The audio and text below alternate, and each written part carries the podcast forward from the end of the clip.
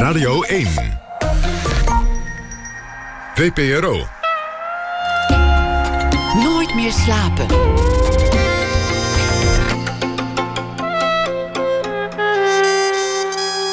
Met Pieter van der Wielen.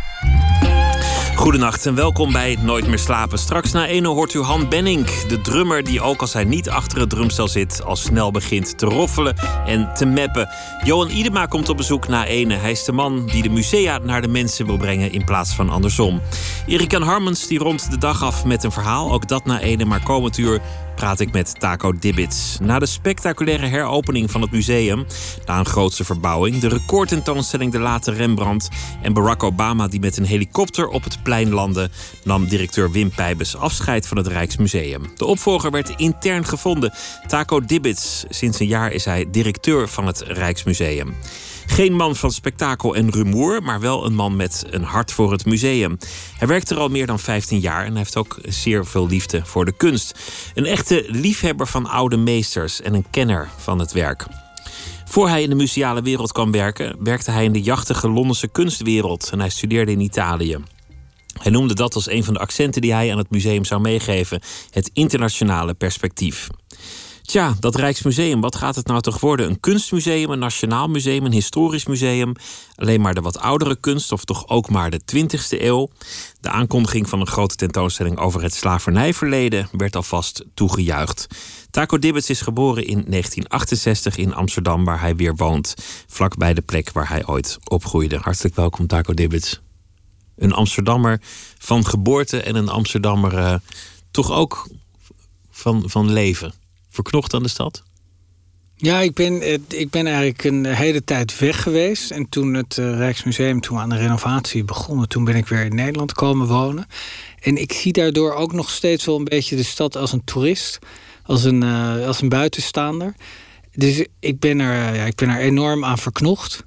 Maar ik zou mezelf, als ik zou worden gevraagd... ben jij een echte Amsterdammer? Daar heb ik een soort van clichébeeld misschien van. Dat zou ik mezelf niet... toerekenen. En dat is misschien ook omdat ik me meer echt ja, in, in Nederland uh, ook heel erg thuis voel. En misschien ook niet iemand ben die zich heel erg aan clubjes verbindt. En dan heb ik meteen een clubidee van ben jij een Amsterdammer? Dat je jezelf ergens aan, aan, aan vastbindt. Voor iemand die in de eerste uh, jaren van zijn werkende leven heel rusteloos leek. Een, een, een heel onstuimig leven leidde. Veel plekken, veel locaties, veel op reis. Ben je nu al aardig verankerd in dat museum? Ja, eigenlijk ben je in het museum de hele tijd op reis. Omdat het zo'n ongelooflijk grote collectie heeft. Dat ja, daar, raak je, daar raak je nooit op uitgekeken. En er werd altijd, wordt vaak gezegd als je mijn, mijn, mijn eh, loopbaan ziet, dan zeg je, heb je echt altijd aan je carrière gedacht. En het gekke is, daar heb ik eigenlijk nooit over nagedacht. Um, van het een kwam het ander, zeg je. Um, en het was ook wel bij ons thuis was carrière eigenlijk een beetje een vies woord. Je moest gewoon uh, werken.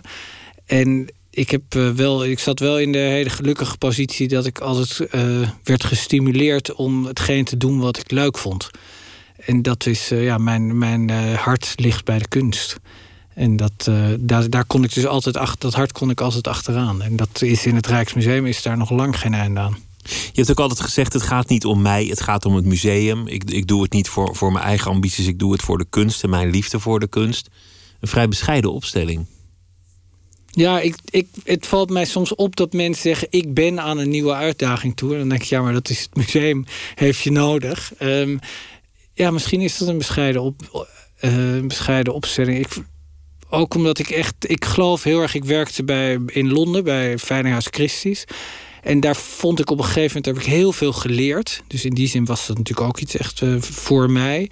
Maar ik had op een gegeven moment behoefte om die kennis, maar ook die, die liefde en wat, waarom ik oude kunst en kunst over het algemeen zo belangrijk vind in ons leven.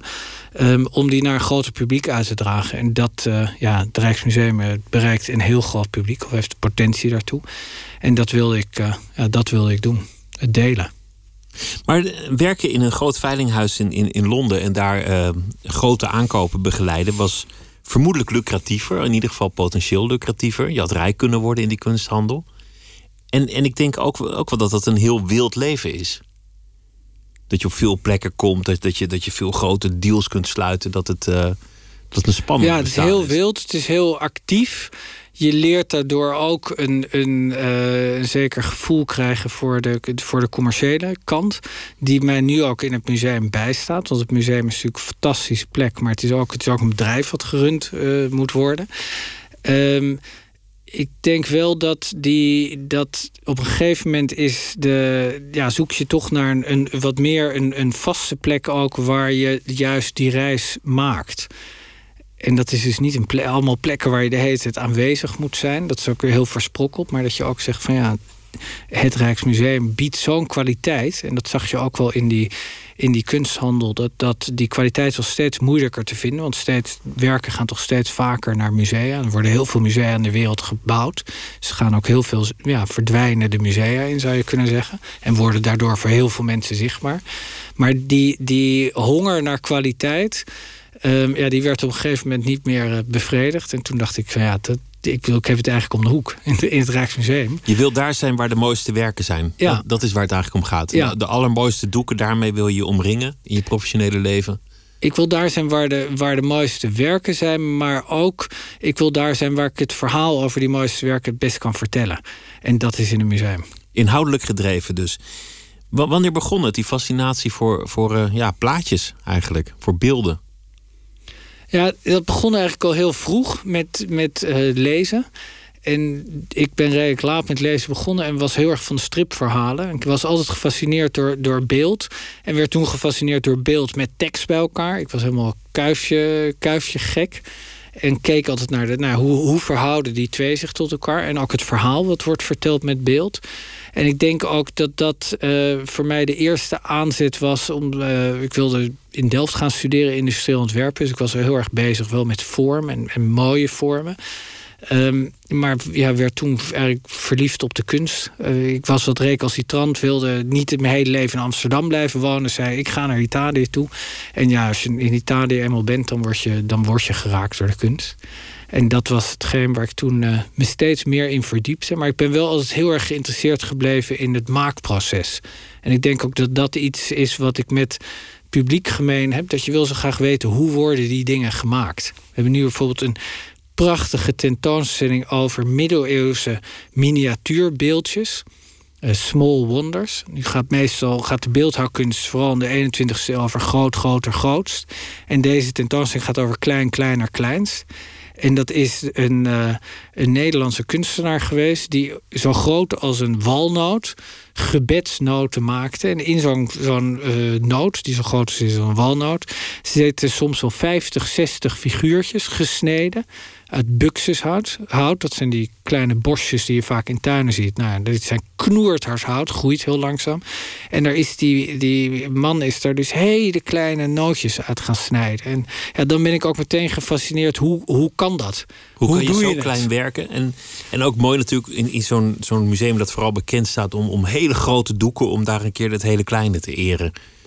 Ja, een, een, het is eigenlijk een verering van het kleine. En ook omdat het kleine het, bijzondere van schaal is dat dat kleine, en dat zie je ook bij die tentoonstelling. We hebben er maar een paar maanden, maar als je er, als je er nu naartoe gaat, en je moet er zeker voor uh, eind september naartoe zijn gegaan, dan kijk je naar een heel klein nootje met al die figuurtjes, vaak religieuze voorstellingen, dus bijvoorbeeld uh, Christus aan het kruis. En je merkt dat je wordt gefascineerd, je wordt er ingezogen, allerlei kleine dingen ga je ontdekken en de tijd staat stil. En ik merk het, ik heb zelf kleine kinderen, die kijken de iPhone, die die je bij je draagt, die kijken op die iPhone. En dan zeg je van ja, uh, hou nou eens op met naar het ding te kijken. Ja, maar kijk pas vijf minuten. Dan zeg je nou nee, sorry, er zijn twee uur voorbij. En dat is eigenlijk eenzelfde effect. Um, die gebedsnoten die droegen mensen mee. Die waren echt gemaakt voor koningen en keizers. Want er waren hele dure dingen om te maken. Want kost natuurlijk heel veel tijd om dat houtsnijwerk te doen. En één foute keer snijden. En je kan overnieuw beginnen. Ehm, die werden gemaakt juist met het idee dat je ze mee kon dragen. Want een grote, groot altaarstuk, ja, dat kan je natuurlijk niet meenemen. Dus zo'n kleine noot, die droeg je bij je. En ik kan me voorstellen dat je die, die pakte je dan uit je zak... net zoals je naar je iPhone kijkt. En dan had je eigenlijk de wereld in handbereik. Deed hem open en begonnen te bestuderen. Je moet hem heel dichtbij houden. Dus bij de tentoonstelling zijn er ook loepjes... waardoor je heen kan kijken. En dan zie je nou, de meest ongelooflijke dingen... echt op de, nog niet eens op een millimeter groot ringetje... waar een paard aan kan worden vastgeknoopt. En dan zie je dat dat ringetje ook los hangt. Dus dat je echt op het millimeter werkt. En het mooie was dat een een, uh, een, uh, een uh, neuroloog, een chirurg, die zei van ja, ik heb een vaste hand, want ik moet dit kunnen doen. En eigenlijk, ja, dit zou ik nooit kunnen doen. En toen kwamen we erachter dat er waarschijnlijk dit ook de enige kunstenaar was die zo'n vaste hand in Europa had. Dat de koningen van, van heel Europa naar hem toe kwamen om zo'n ding te laten maken. Zo'n kleinoot te laten maken. Want dat is natuurlijk ja, dus als één iemand dat maar kan, dat maakt nog extra bijzonder. En, en uh, ook, ook mooi dat je het bij je hebt, zoals je nu dat, dat telefoontje bij je hebt, als een soort ja, iets dat je altijd uit je zak kunt halen om, om jezelf te kalmeren. Ja. Dat je dan toen een, een kunstwerk je, hebt nu die, je hebt nu die, um, uh, hoe heet ze, die spinners. Die, oh, zo'n magneetje, dat ja, zo'n vliegwieltje. Zo'n vliegwieltje. Dat is ont, ontwikkeld eigenlijk voor mensen die last hebben van ADHD. Dus die niet kunnen stilzitten om de, tot rust te brengen. Want het heeft ook iets meditatiefs. Hè? Dat je iets, iets kan vasthouden en daaraan kan... Heel veel mensen doen dat met een paperclip... waar je mee een beetje zit te spelen.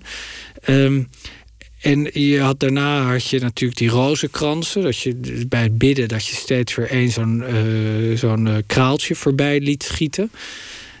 En deze gebedsnoten hebben eigenlijk hetzelfde. Dat is ook iets wat je vasthoudt. Het is heel tactiel en je kijkt ernaar en je kan het een beetje in je hand omdraaien.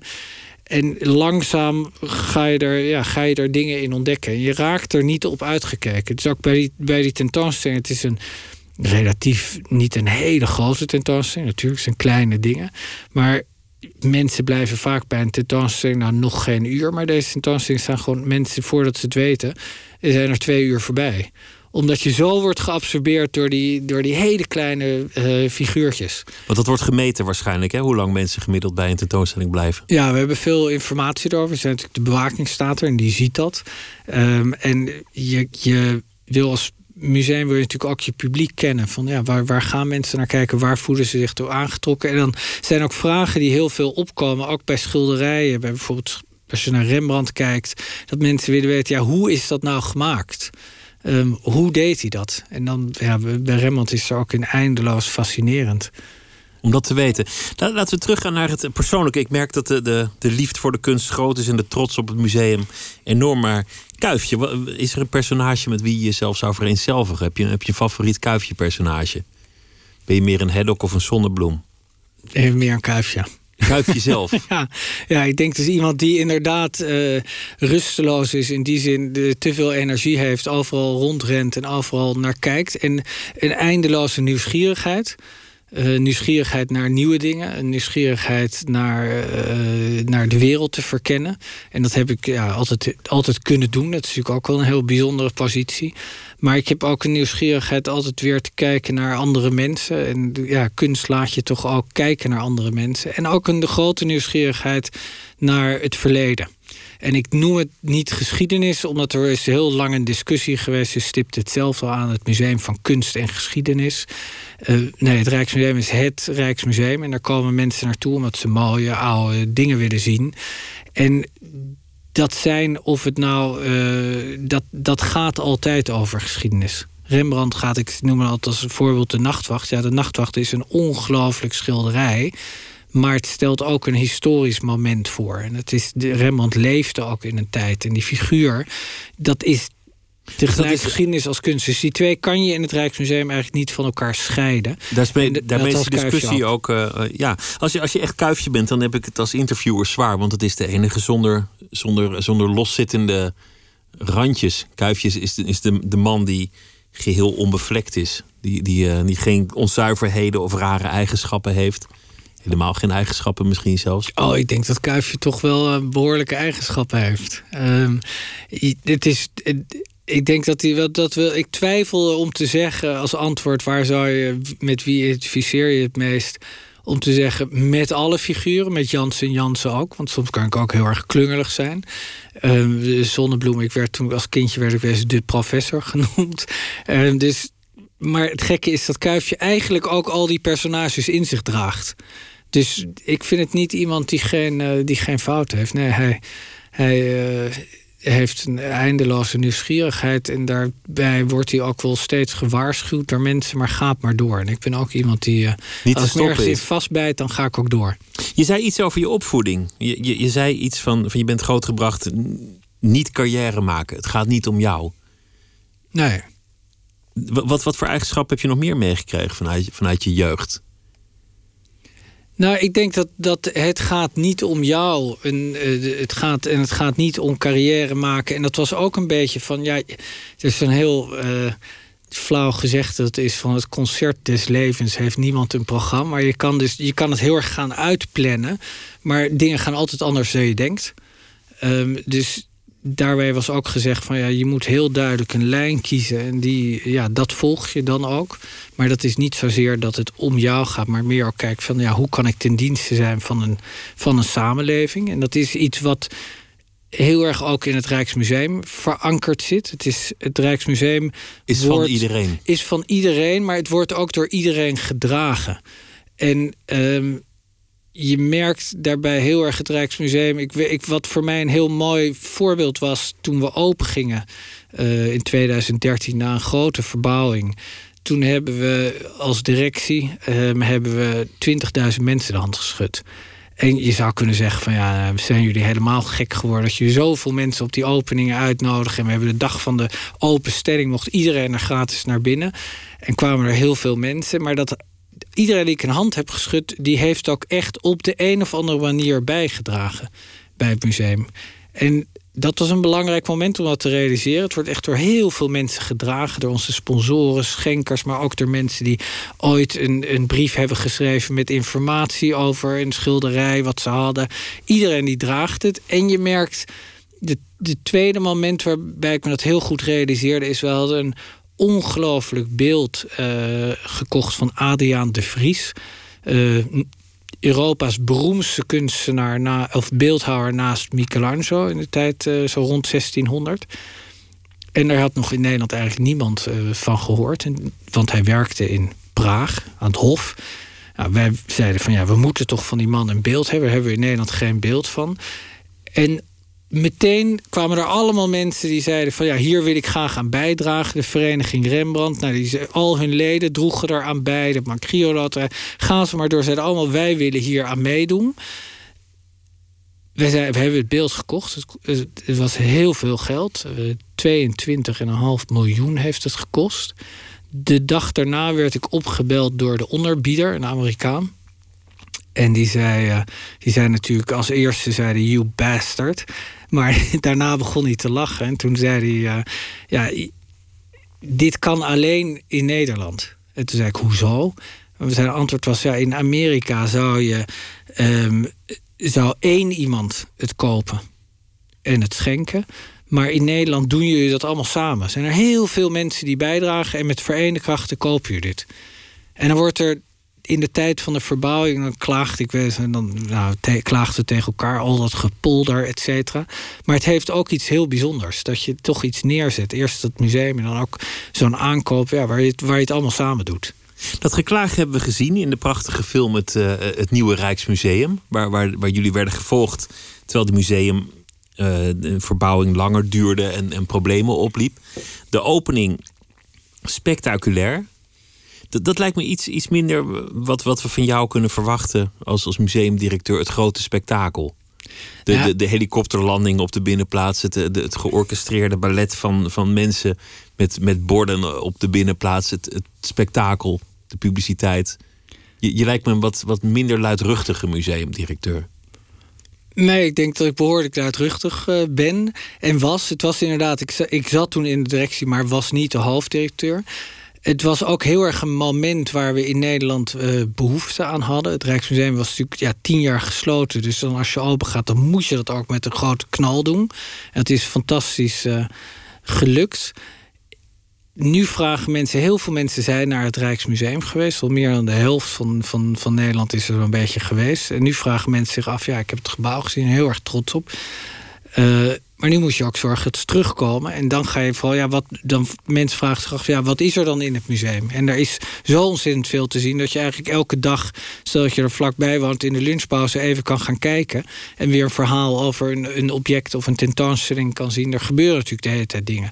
Dus ik denk dat het een andere vorm van spektakel is, waarbij nu vooral de, de collectie, de, de kunst, de historische objecten, ja, die, die zijn nu degene die het spektakel maken. Eerst was natuurlijk heel erg het. Uh, het gebouw. Eerst het museum op de kaart gezet en nu maar eens laten zien wat er in dat museum te zien is. Dat, is uh, dat is de volgende missie ja. van, uh, van, van het Rijksmuseum. Dat was een, een enorm succes, die, die opening. De, de recensies van alle kranten over de hele wereld waren lovend. Ik heb nagenoeg geen negatieve reactie gelezen. Van, van, uh, van de New York Times tot de Washington Post tot Le Monde, noem ze maar op. Er was alleen één ingezonden brief in een Nederlandse krant van een Franse uh, kunstkenner die zei: Het is wel erg nationalistisch aan het worden. Ja, het was een. Wij hadden eigenlijk het succes van het. het komt ook echt, en dat, dat geloof ik ook echt. door de enorme inspanning die is geleverd. De verbouwing was heel complex en er is heel veel tijd uh, aan besteed.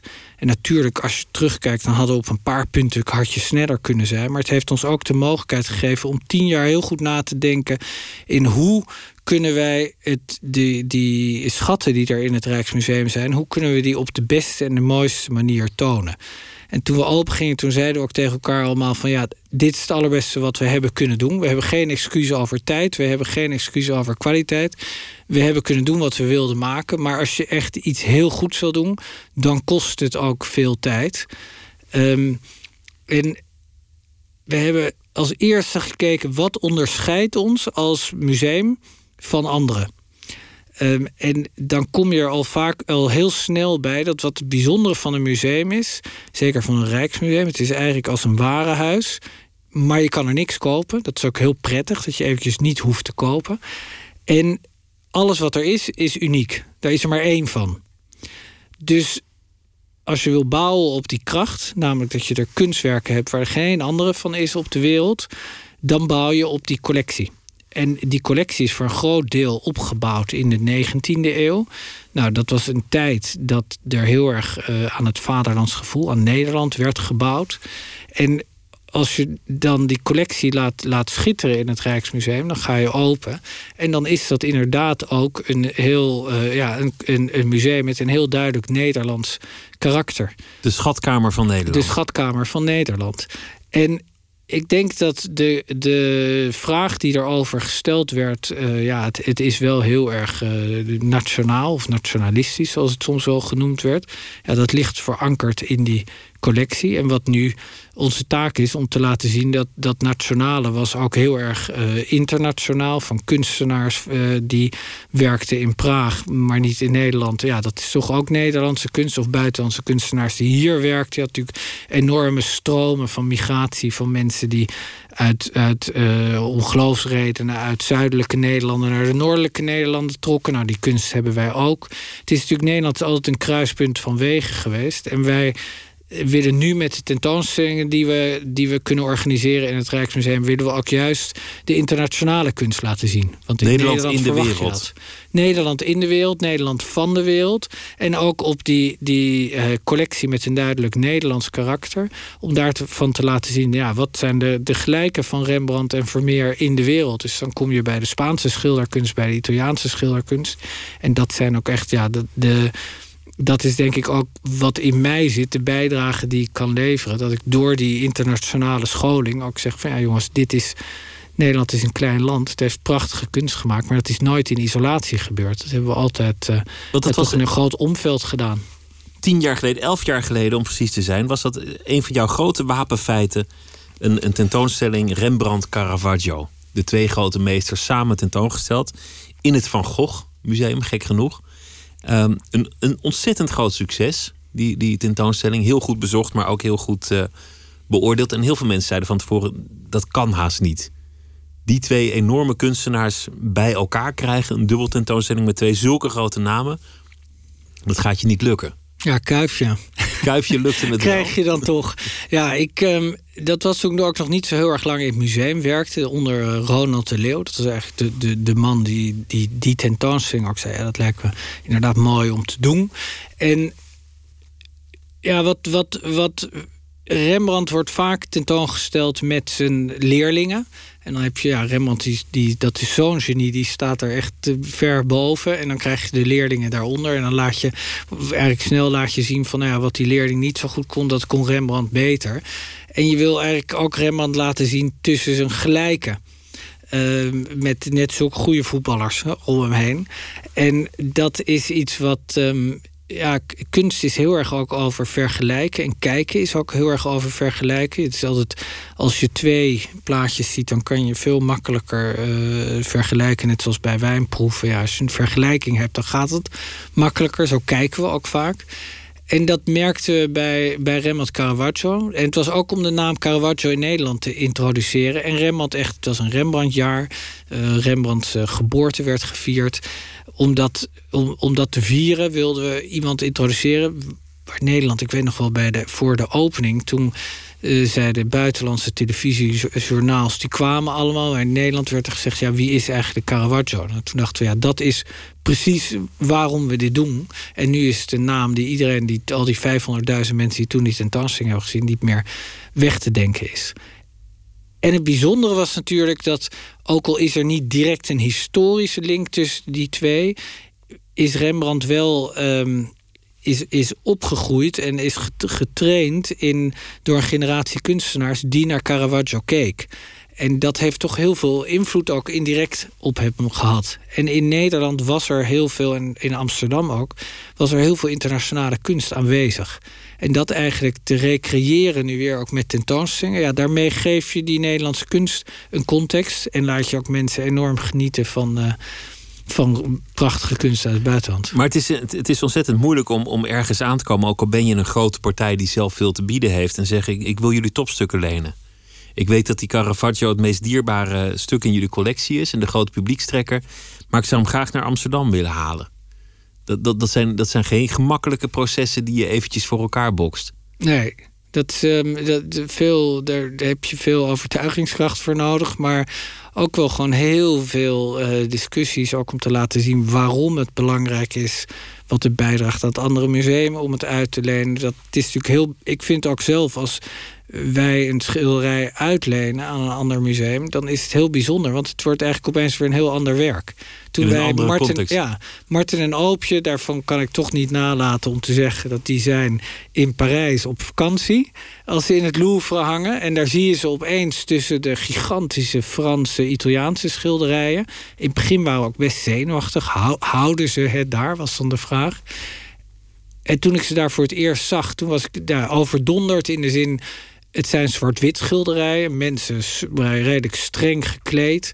Um, die totaal anders zijn dan de schilderkunst van Italië en Frankrijk op dat moment.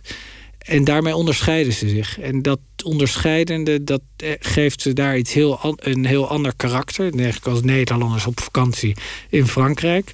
Terwijl als je um, de werken hier in het Rijksmuseum ziet dan zie je, ze, zie Rembrandt thuis en Marten en Oopje thuis. En zie je ze eigenlijk in hun omgeving waar ze ontstaan zijn. Dus elke keer als je een kunstwerk in een andere context ziet... Ja, dan, dan is het ook weer een beetje een ander werk. Zou je zelf niet in, in die collectie uh, liever meer buitenlandse werken hebben gehad? Want, want in, in het Louvre hebben ze heel veel Nederlandse meesters uh, hangen... en ook nog in het depot staan zelfs. Maar het, Rijksmuseum heeft, heeft nauwelijks een Velasquez of een, of een Caravaggio... of Spaanse of Italiaanse meesters ertussen hangen. Ja, in de schilderkunst is dat inderdaad. Uh, zou, uh, zou ik dat heel mooi hebben gevonden. Ik realiseer me wel ook vanuit de tijd bij het Veilinghuis.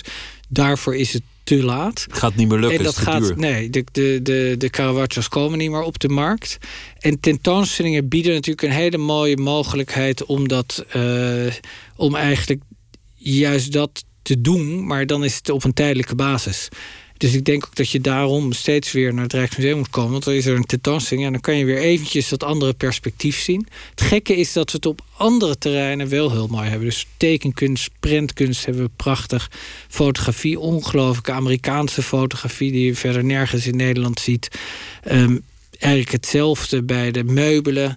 Uh, beeldhouwkunst, daar is het wel op meerdere, is het heel internationaal. Maar de schilderkunst is altijd heel erg uh, Nederlands gehouden. De, de, tijd is voorbij dat je nog veel dingen kon kiezen. De 20e eeuw zou je ook van kunnen betogen. Is te laat voor het Rijksmuseum om nog in te stappen. Als je nu nog grote 20e eeuwse meesters wil verwerven, ben je denk ik gewoon te laat. Is te duur geworden, niet meer betaalbaar. Ja, maar de 20e eeuw is in die zin anders dat het Rijksmuseum heeft in het verleden uh, de 20e eeuw verzameld, maar dan op het gebied van geschiedenis en op papier. Um, dus met, met, met tekeningen, prenten. En het Rijksmuseum is ook een museum wat, wat altijd in zijn, in, zijn, uh, eigenlijk in zijn vaste collectie ook samenwerkt met andere musea, bruiklenen krijgt, schenkingen krijgt. Dus ik denk dat het daar heel belangrijk is om met andere musea in Nederland samen te werken. En bij de buitenlandse schilderkunst is, uh, die is in Nederland heel beperkt verzameld. En de 20e eeuw is heel breed verzameld. Dus er zijn heel veel mogelijkheden tot bruiklijnen en samenwerken. En dat is bij de buitenlandse kunst is dat niet het geval. Dus het is niet zo dat ik het, uh, het Mauritshuis kan opbellen en kan zeggen: van, dan kunnen jullie ons niet even die Titiaan en die Caravaggio lenen. Want die zijn er in Nederland niet. In december sprak ik uh, je voorganger in dit programma en die vertelde toen dat het, het pistool van Volkert van der Graaf wel degelijk in de collectie van het Rijksmuseum ligt. Dat hij dat uh, verworven had. Iets, iets wat, wat publiek een beetje schimmig was gebleven. Of dat nou wel of niet was gebeurd. Hoe, de, hoe dat nou was gegaan. Is, is dat iets dat je zelf ook zou hebben gedaan? Nou, het is iets waar ik uh, zelf ook uh, mede verantwoordelijk voor ben. Het is niet schimmig gebleven. Dat verbaasde mij. Um, dat men zei het is wat schimmig geweest. Want we hebben er toen is er veel discussie ook over, over geweest, ook in de krant. We hebben wel heel duidelijk gezegd. Um, eens ook uitleggen, ja, wij hebben het verworven omdat politieke moorden in Nederland heel weinig zijn voorgekomen. En uh, bewijsmateriaal, dat was dit, um, of dat is dit pistool, over het algemeen vernietigd wordt. Dus wij zeiden, we vinden dit zo'n belangrijk... en het is zo'n schokkend moment uh, in de Nederlandse geschiedenis...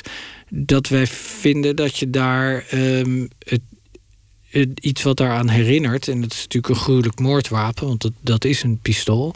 Um, uh, dat we dat uh, veiligstellen voor de, voor de toekomst. Alleen hebben we wel gezegd, we willen het niet... Um, ja, de wond is nu nog te open om het, om het tentoon te stellen. Want het Rijksmuseum gaat niet over uh, de sensatie van... kijk eens, wij hebben dit verworven. Nee, het is, het is ook de, de, de schatkamer waarin we ook het geheugen... het fysieke geheugen van Nederland zijn. En dit hoort bij onze geschiedenis, hoe, uh, hoe gruwelijk ook. Zoiets als het gat in de muur in, in Delft... waar Willem van Oranje is vermoord. Ja, dat is ook een, een stuk gruwelijk erfgoed dat, dat bewaard is ja, gebleven. Ja, en we hebben natuurlijk. Ik denk dat we vaak graag gruwelijke dingen vergeten. Misschien was daarom ook wel vergeten dat, dat, er, dat het Rijksmuseum is had verworven. En dat we dat ook in de pers uitgebreid toen besproken is. Um, maar dat wil nog niet zeggen dat je het meteen tentoonstelt. Het Rijksmuseum is ook een plek van reflectie. Je hebt ook enige afstand nodig om te reflecteren op wat er, wat er gebeurd is dan ben je wel eh, verwijderd aan het raken van, van het kunstmuseum dat het uiteindelijk is. Dan wordt het toch meer een historisch museum. En, en dat, dat blijft toch moeilijk met het Rijksmuseum, dat het een kunstmuseum is met een, een soort historische taak. Het is een museum wat gaat over het verleden. En ik denk dat een groot gedeelte van het verleden in een museum is kunst. En er zijn een aantal objecten die misschien esthetisch niet zo uh, bijzonder zijn, maar die wel uh, van groot historisch belang zijn. Ik herinner me goed dat er is een, is een prachtig boek verschenen van de Gijs van der Ham, een van onze conservatoren, over de geschiedenis van Nederland in 100 voorwerpen. Toen we daar bezig waren met de samenstelling daarvan, toen zei Russell Shorto, die onze raad van toezicht zat die zei van ja, ik vind het eigenlijk zo gek dat hier, uh, dat hier Vermeer ontbreekt. En ik herinner me nog dat toen werd gezegd, ja, Vermeer, maar Vermeer is kunst. En eigenlijk op dat moment realiseerde ik, maar ja, dat onderscheid is er niet. Vermeer is kunst, maar het vertelt tegelijkertijd ook over ons verleden. En als je naar het straatje van Vermeer kijkt, dan vertelt dat, dat weten we nu, dan vertelt het iets over uh, hoe mensen leefden, waar, waar gewoond werd. Het, is natuurlijk een, het geeft een tijdsbeeld. Het geeft veel meer informatie als historische drager. En soms is die historische drager, vertelt hij het verhaal van een kunstenaar. En soms vertelt hij het verhaal van een, van een gruwelijke moord. Nederland heeft niet een apart historisch museum. Dat is een heel hoofdstuk waar we, waar we twee uur over zouden kunnen praten, maar dat kunnen we ook niet doen. Jullie hebben aangekondigd een grote tentoonstelling over het slavernijverleden. Een uh, aankondiging die, die heel positieve reacties kreeg overal. Heel veel enthousiasme van dit wordt tijd. Het is een goed moment om dat verleden um, ja, wat, wat meer duidelijkheid te geven, wat, wat bekender te maken, om er aandacht aan te besteden. Is, is, is zo'n beslissing ook ingegeven door, door het publieke debat? Hebben jullie dan ook uh, de behoefte om, om je daarin te mengen? Die beslissing is ingegeven, eigenlijk is dat de antwoord ook op je vorige vraag. Dat wij zijn het Museum van Nederland. En dat gaat in het Rijksmuseum heel veel ook over het verleden. Het verleden wat nog steeds heel relevant is in het heden.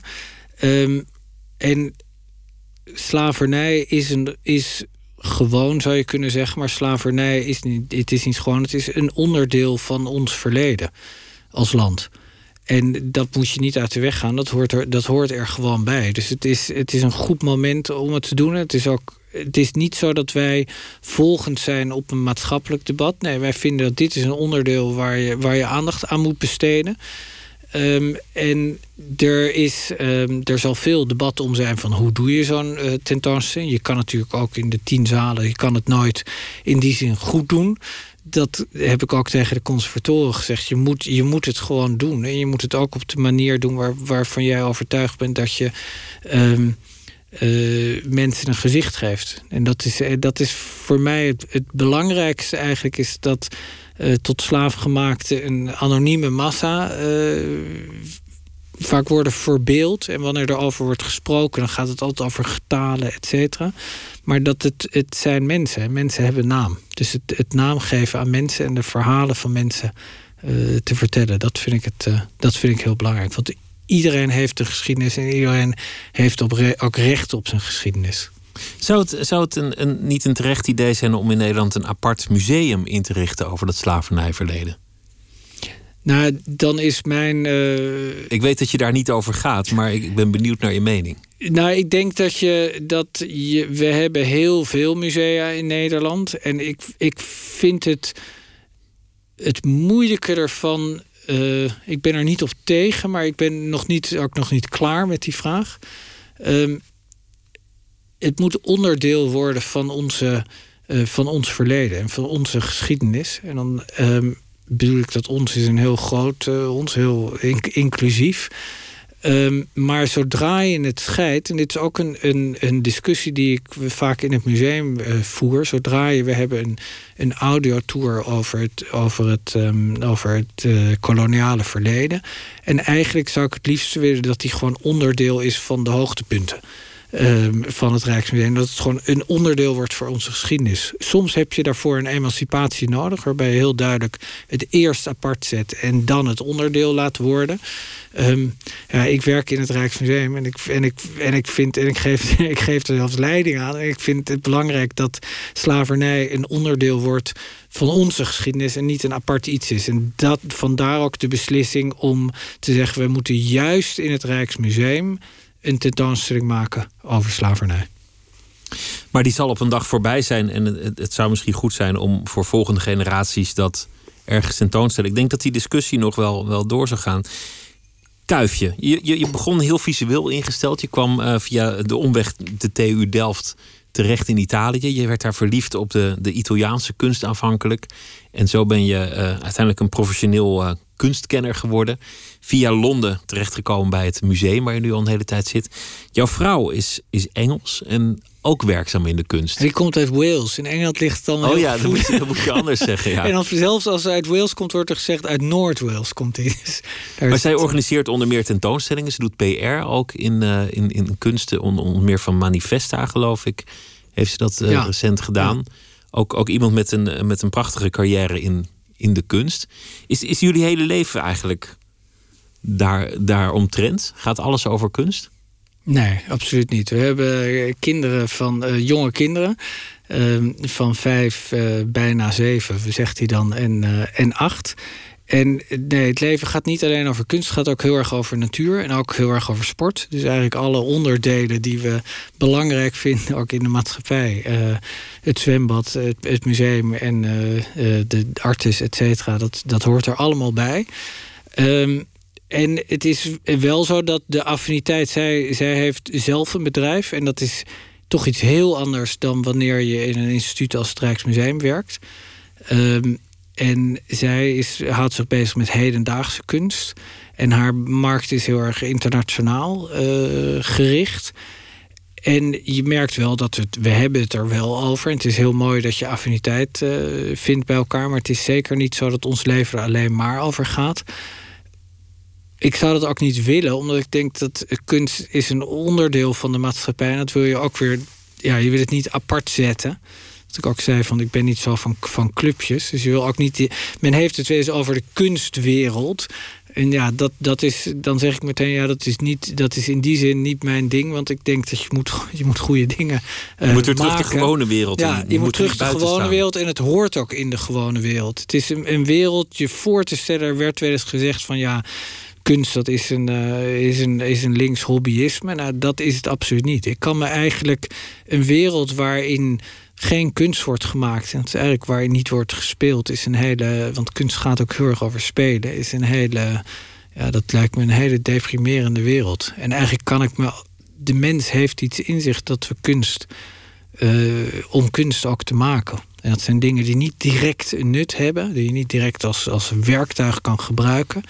Maar we, ja, we, zijn toch scheppende wezens in die zin. En zelfs in de meest afschuwelijke oorlogsgebieden wordt nog steeds kunst gemaakt. Er zijn nog steeds mensen bezig dingen te maken. En dat is. Uh, ja, die, dat optimisme zit ook heel erg uh, zit in mij. En dat, dat vind ik heel belangrijk dat het ook midden in de maatschappij staat. En dat het niet iets is van uh, dat is heel bijzonder, moet je absoluut niet aankomen. En dat is een, een geïsoleerd iets. Het definieert het mens zijn. Het is, het is ja. een van de eerste menselijke neigingen om zich te uiten.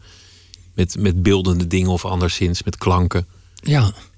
En ik ben ook in die zin heel inclusief als het gaat over wat is dan kunst. En dan zie ik wel dat we, dat we ook steeds als we steeds minder onderscheid maken tussen verschillende vormen van kunst. Aan de ene kant schilderkunst, tekenkunst, maar ook muziek. Um, wijze waarop we met de natuur omgaan. In Nederland heeft natuurlijk een, een landschap wat eigenlijk altijd gecultiveerd is geweest. Ook heel erg wordt gekeken naar doorkijkjes en hoe heel visueel wordt benaderd. Uh, een fantastische kok. Ik wil, er, er zit die, die creatieve kant ik veel breder. En ook voor ons publiek merk je dat die steeds dat die zintuigen het onderscheid ervan steeds meer uh, steeds minder een scheiding tussenkomt. Je bent uh, baas van, van een, een instelling met, nou vergeef me als ik, als ik er een beetje naast zit, maar 600 medewerkers ja, ongeveer. Ja, ja. Een, een, een budget uh, van, van 700 miljoen nou, was het maar zo. Daar mag wel nul van af. Ja. 70 miljoen, ja. sorry. Ja, het is laat. 70 ja. miljoen euro. Nou ja, dat is een flink bedrag. En dat is dan alleen nog maar het, het, uh, het vaste budget. Want jullie hebben natuurlijk ook nog donaties en. Uh, Nee, nee, dat, uh, dat, is, dat is inclusief wel, wel alles. Maar er is een groot. Dus, dus ja, om het heel, heel ruim de verdeling te zeggen, komt ongeveer zo'n 40% van het, van het Rijk. En dan hebben we inkomsten vanuit kaartverkoop. En we hebben heel veel sponsoren, schenkers en dat vrienden. Ik wil iedereen kan vriend worden van het Rijksmuseum voor onder de 100, ver onder de 100 euro. Dus dat is, um, ja, en daar, daar hebben we er heel veel van. En daarom, dat vind ik ook het belangrijke, dat er het vroeger werd altijd heel erg gekeken naar um, de, de schenkers en de sponsoren van een, van een museum vanuit alleen het geldperspectief. Maar we hebben eigenlijk gemerkt, ook naar die opening toe en ook bij de tentoonstellingen die we maken, dat het veel meer dan dat is. Het is ook echt het, het draagvlak wat je hebt binnen de maatschappij. Dat er zoveel mensen zijn die het zo'n warm hart toedragen. Maar en komt, een, komt een, een, directeur van een dergelijke reusachtige instelling nog toe aan, aan de eigenlijke liefde voor de kunst? Want je, je moet ook de hele dag problemen oplossen, naar ik aanneem. ontevreden medewerkers tevreden houden, uh, fondsen werven, subsidieaanvragen goedkeuren, de boekhouder controleren. Ja, daar komt misschien weer dat, dat, dat wat je in het begin zei over het ten dienste van. Zolang ik zie dat het ten dienste is van het museum en van, de, van die schatkamer, is het iets. Um, doe ik dat heel erg graag en vind ik dat ook niet erg. Ik denk wel dat het. Je moet gevoed blijven worden steeds. En dat doe je aan de ene kant door naar kunst te kijken en door uh, je daarin te verdiepen. En ook um, het mooie van het van mijzelf, maar ik denk ook van heel veel mensen die vaker naar, naar het Rijksmuseum of naar, naar kunst kijken, is dat je je uh, verschillende humeuren. Het is net zoals bij nou, andere kunstvorm, bij muziek, dat je een verschillende muziek hoort bij, verschillende, bij een verschillend humeur, ook bij een verschillende fase in je leven. En ja, dat heeft het Rijksmuseum allemaal in zich. In de periode haal je van Vermeer, dan haal je van Rembrandt, dan haal je van middeleeuwse beeldhouwkunst. Nou, ga zo maar door. Um, dus je, laat je daar ook steeds door, door voeden. En ik denk dat je wel.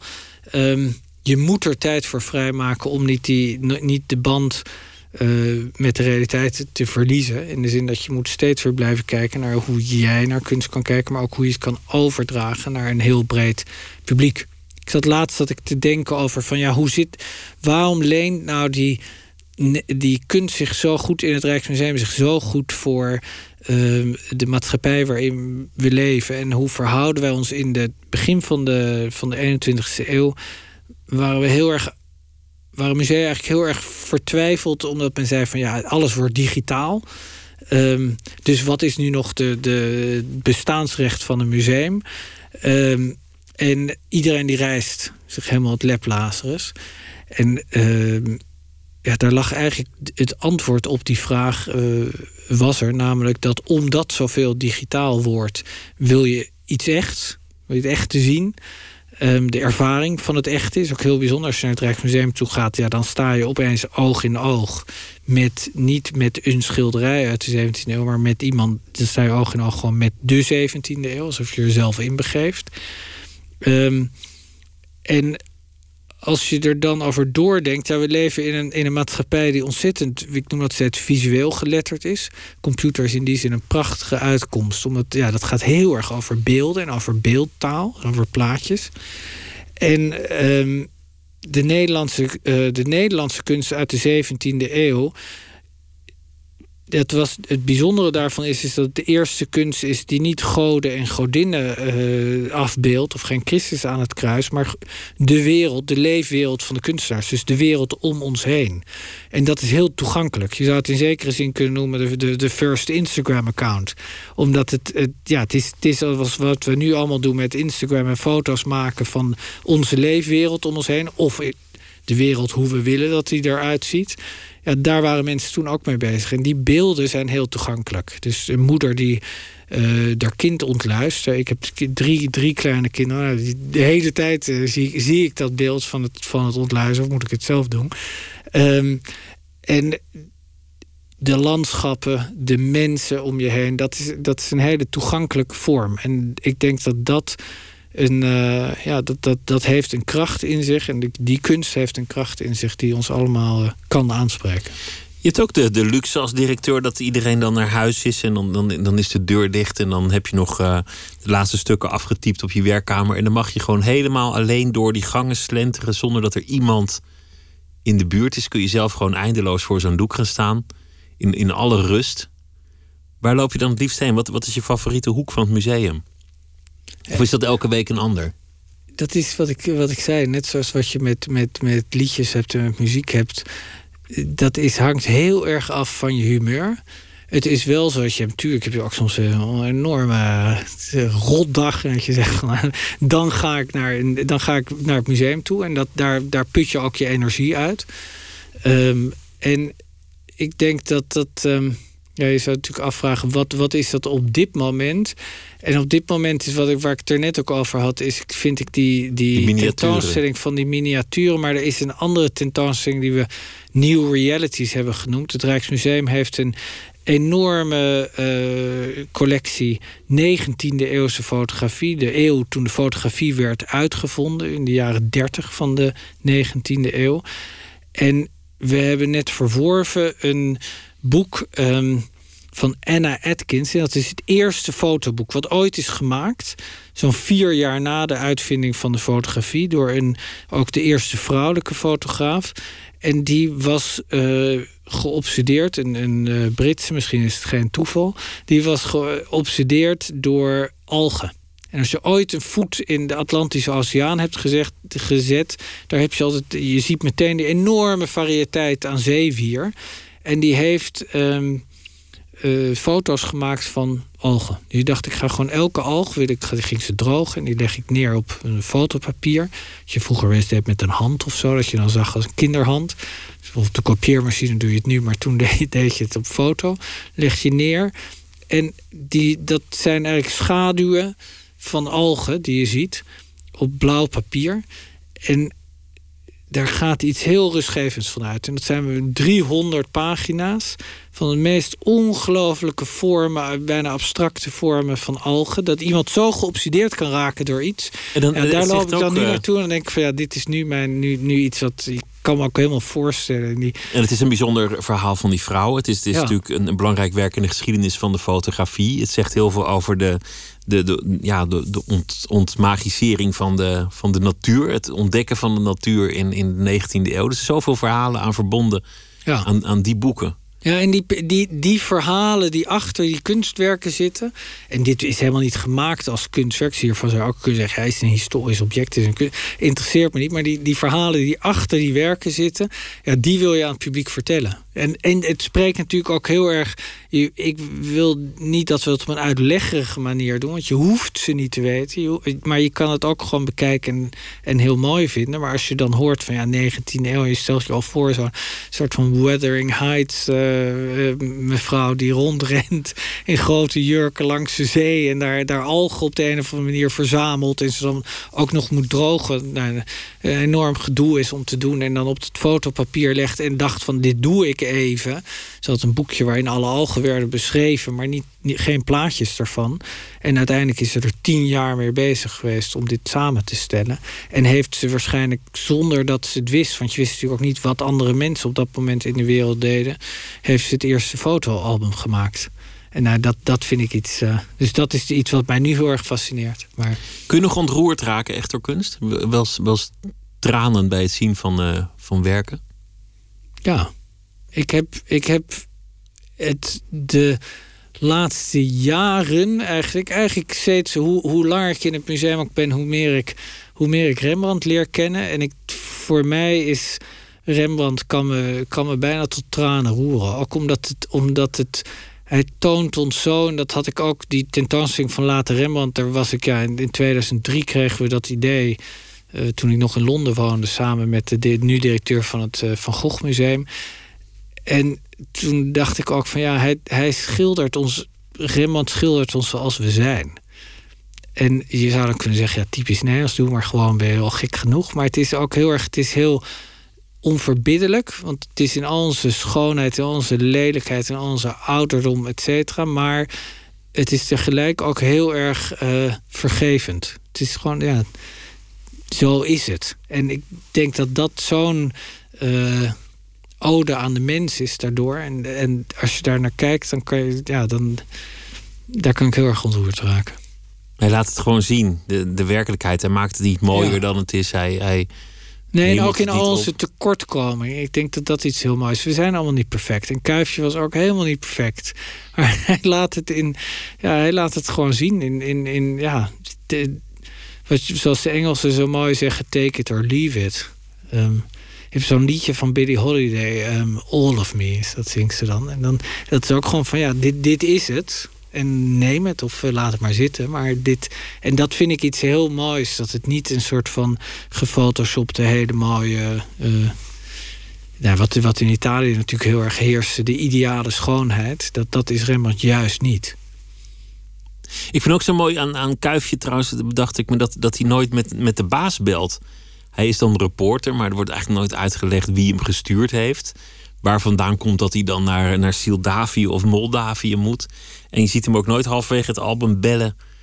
het gaat goed met mijn opdracht of niet, of, of wat dan ook. Hij, hij, hij doet het uiteindelijk helemaal vanuit zichzelf. Nee, het grappige is dat je dat. Als ik aan Kuifje denk, dan denk ik ook helemaal niet aan een reporter. Dan denk ik meer aan een avonturier. Een avonturier is, of, een, ja. of een man in dienst van, van de waarheid of, of, of het goede. Ja, wat het ook zijn mogen. Maar ik denk ook dat dat is natuurlijk het bijzondere van het Rijksmuseum. Ja, natuurlijk heeft iedereen zijn baas en raad van toezicht, et cetera. Maar het bijzondere van het Rijksmuseum is dat het is van iedereen. Dus ook iedereen is je baas. Um, en iedereen, het, het, het, heeft, het heeft een enorme, daardoor een, een, een uh, het heeft niet dat ene, die ene baas, maar iedereen, elke bezoeker die er binnenkomt, ja, dat is ook zijn museum. Alle dus, Nederlanders zijn jouw baas. Dus daardoor zit je ook in een, glazen, in een glazen huis en alle Nederlanders zijn mijn baas. En we doen het allemaal ook voor de wereld. Want er komen natuurlijk ook heel veel mensen uit het buitenland. En die laat je toch zien van dit is het. En je kwam er als kind zelf ook al. Ja, en ik heb, het gekke is dat iedereen vraagt natuurlijk... wat is jouw eerste herinnering? Ik kan het me niet herinneren. Het is, het is er. Het is er. Het, het, is er. Het was er ehm, gewoon. Het was er. En het was ook iets waar ik kan me wel uh, de eerste dag herinneren dat ik er stage liep. Ik had besloten van ik wil iets met kunst gaan doen. En ik, nou, wil Italiaanse tekening. Ik kwam terug uit Italië, helemaal opgewonden daarover. Ik wil kijken hoe ze nou die, die schilderijen maakten. Dus nou, dat, dat werd vaak door tekeningen gedaan. Ik kwam in het museum, ging daar. Uh, ik, mocht, ik vond wonder boven wonder na één brief. Zei ze, nou kom maar voor die stage. En ik kreeg een, eh, een, een doos voor me, dichte doos. En, uh, nou, dit zijn, is, is de A van de Italiaanse kunstenaars. En daar is de kast en nog twintig dozen. En ik deed die doos open en er ging een wereld voor me open. Ik zag opeens zag ik, ja, de, de wereld bekeken door een kunstenaar. En het volgende blad ging er weer, weer een andere blik van een kunstenaar op, de, op, die, op Italië in de, in de 16e eeuw. Nou, en zo ging die doos. Het was ja, inderdaad een, een schatten waar je doorheen ging, maar ook steeds weer die een ander perspectief gaven over hoe je naar de wereld kan kijken. En dat hoop je eigenlijk dat je dat, je dat het, het, het publiek meegeeft, dat het echt je blik verruimt. Het heeft ook mijn, ja, je, mijn horizon verruimd door te zien hoeveel verschillende manieren je naar de wereld, je naar de wereld kan kijken. En ook wel de materialiteit ervan. Dat het gewoon dat, dat wij met z'n allen dat papier, wat zo kwetsbaar is, dat we dat al 500 jaar bewaard hebben en koesteren. Um, en het, is, het zijn schatten, maar je zou ook kunnen zeggen: ja, sorry, maar goud, uh, oké, maar dit is gewoon papier met wat penstreken erop. Maar wij vinden dat zo bijzonder dat we, daar, dat we het zo lang bewaren met z'n allen. En dat vind ik de iets schatkamer heel. En ja, dat, geeft, dat geeft ook aan dat je uh, daarmee heb ik ook, denk ik, zelf meer, ja, meer respect gekregen voor de, voor de dingen om me heen. Voor de wereld. Ja. De stagiair die directeur werd, Taco Dibbits, dank je wel dat je te, te gast wilde zijn. En zometeen gaan we verder met uh, Nooit meer slapen. Twitter, het VPRO NMS. En we zitten ook op Facebook. En u kunt zich abonneren op de podcast via iTunes. Of de website van de VPRO, vpro.nl, schuine streep. Nooit meer slapen. Zometeen hoort u Han Benning. Onder meer een uh, Johan Idema. En ook een verhaal van Erik-Jan Harmens.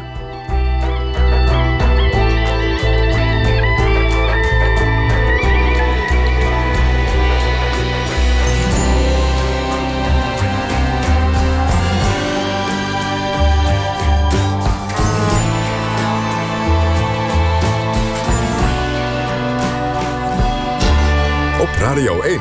Het nieuws van alle kanten.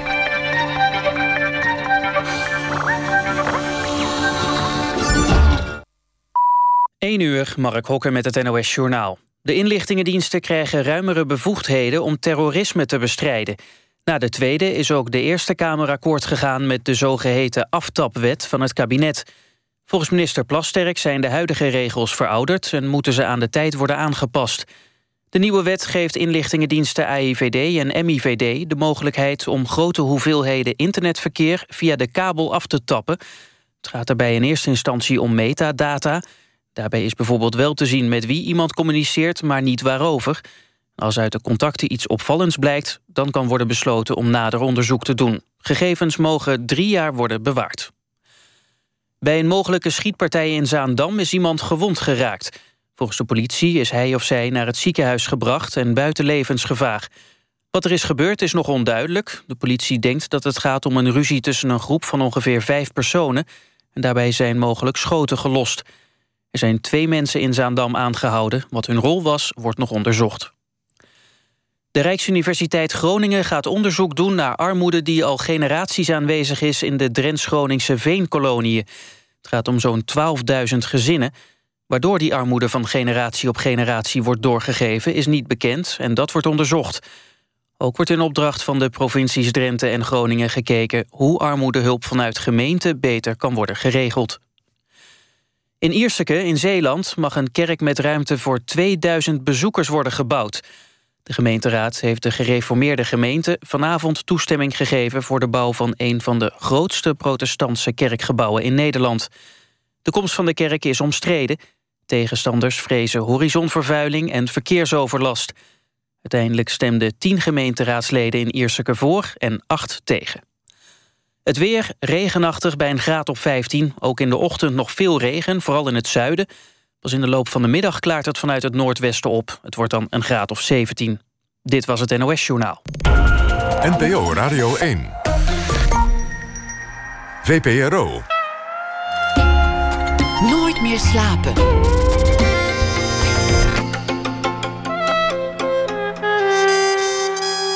Met Pieter van der Wielen. Drummer en kunstenaar Han Benning vierde dit jaar zijn 75ste verjaardag. Hij heeft wel eens uh, gebluft dat hij net zo snel zou kunnen drummen als een specht kan ratelen. Dat hoort u zometeen. We gaan kijken of het hem ook uh, is gelukt. Cultuuradviseur Johan Idema probeert het museum naar de mensen te brengen als mensen niet naar het museum willen gaan. En zo bedacht hij onder meer uh, de, de shows rond een kunstwerk in de Schouwburgen. En deze zomer is ook een gedachte van hem te zien op de parade, het Parademuseum. Erik Jan Harmens is deze week onze vaste schrijver. En die zal zo meteen een uh, verhaal voordragen. Eerder dit jaar verscheen al zijn derde roman, Paul, over een uh, man met autisme. Eerder publiceerde hij ook al een verzamelbundel Ik noem dit poëzie. En ook het uh, autobiografische boek Hallo Muur. Erik Jan Harmens, goeienacht. Goeienacht. Hoe gaat het? Nou, heel goed. Ik had vandaag een schrijfdag. Dus dat betekent eigenlijk opstaan, even de krant lezen... om te kijken waar ik mijn uh, stuk voor Nooit meer slaap over zal maken. En toen ik dat eenmaal wist, heb ik eigenlijk daaraan gewerkt en aan mijn nieuwe boek. Dus dat was wel een fijne, een fijne dag. Hoeveel uh, schrijfdagen heb je, heb je nog voor de boeg, denk je? Nog voor de boeg? Nou, voor, voor het nieuwe boek? Veel. Oh, voor het nieuwe boek. Nou, uh, dat duurt zeker wel drie kwart jaar tot een jaar nog, denk ik. Dus ik zit nog helemaal in het begin, maar dat is ook wel heel fijn. Want dan kan je nog alles fout doen en uh, alles... Uh, uh, ja, ik kan er eigenlijk een enorme puinhoop van maken. En dat vind ik wel een heel prettig idee eigenlijk. Weet je? Daardoor krijg ik niet zoveel stress. Dus er is nog geen datum wanneer het uitkomt, dus er is nog geen deadline. Dus ik ben gewoon een beetje aan het kloten. En lukt het je om die dagen goed vrij te houden? Of, of komt er toch rotzooi in die agenda terecht, waardoor je ergens moet zijn? Nou, ik heb een gouden truc. Je hebt uh, rechtsboven in je scherm heb je een soort knop en daarmee kan je je wifi uitzetten. En dat doe ik dan altijd. dus die staat dan gewoon heel lang uit. En uh, dat kan ik echt iedereen aanbevelen, want dan heb je opeens heel veel tijd om uh, te schrijven. Ja, dat is een wonder, een mirakel. Wat was het nieuws dat je vandaag geïnspireerd heeft? Ja, het begon met zo'n non-bericht over uh, de eventuele gezondheidseffecten van het drinken van koffie. Dat staat ongeveer 600 keer per jaar in de krant, zo'n soort bericht. Drie kopjes en, uh, koffie werkt levensverlengend, ja, las precies, ik. Nou, dat is goed nieuws, ja. toch? Dat is goed nieuws, ja.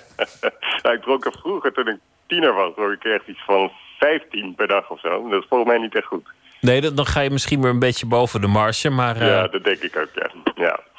Maar ja, daar begon het mee. En toen ben ik op basis van dat bericht een beetje, een beetje gaan uh, voor mij uitschrijven. Dus het gaat een beetje van de hak op de tak. Maar ik hoop dat het toch nog uh, een beetje uh, hout snijdt. Ik ben heel erg benieuwd. Ga je gang. Onderzoek wijst uit dat koffiedrinkers meer kans hebben op een langer leven. Waarom het zo gezond is, is niet helemaal duidelijk. Koffie zit vol met polyfenolen, chemische verbindingen... die mogelijk hartfalen en kanker voorkomen wetenschappelijk bewijs voor die claims ontbreekt. Wel duidelijk is dat wie koffie drinkt op dat moment... wel duidelijk is dat wie koffie drinkt op dat moment niet iets anders drinkt... dat wel bewezen slecht voor je is. Zoals frisdrank met suiker. Zo is ook niet bewezen dat beffen bevorderend is voor je gezondheid... maar terwijl je beft kun je niet roken... en de schadelijke effecten van roken, die zijn wel bewezen. In de televisieserie The Sopranos gaat op een gegeven moment het gerucht dat de oude maffialeider, Uncle Junior, het bepaald geen straf vindt om zijn vrouw te likken. Hij legt haar uit waarom dit een geheim moet blijven. They think if you suck pussy, you'll suck anything. It's a sign of weakness. Waar Uncle Junior aan voorbij gaat, is dat je ook dominant kunt beffen. Dat ze je hijgend bij de haren grijpt om je de goede kant op te leiden... als een boer die een koppige geit de stal intrekt... maar dat je je dan losschudt en daar beneden je eigen feestje gaat bouwen. Beffen als een baas, noem ik, noem ik dat.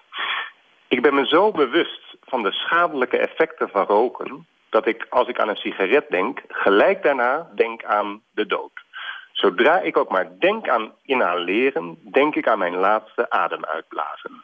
Zo heb ik er dus helemaal geen zin meer in. Niet in roken en ook niet in beffen. Over uh, alle verbanden en gezondheidseffecten van de koffie naar het beffen. En van het beffen weer naar het, uh, het roken. En dan nog niet eens. Zo was de cirkel rond, ja. Nog niet eens het drinken, waar je ook veel over zou kunnen vertellen.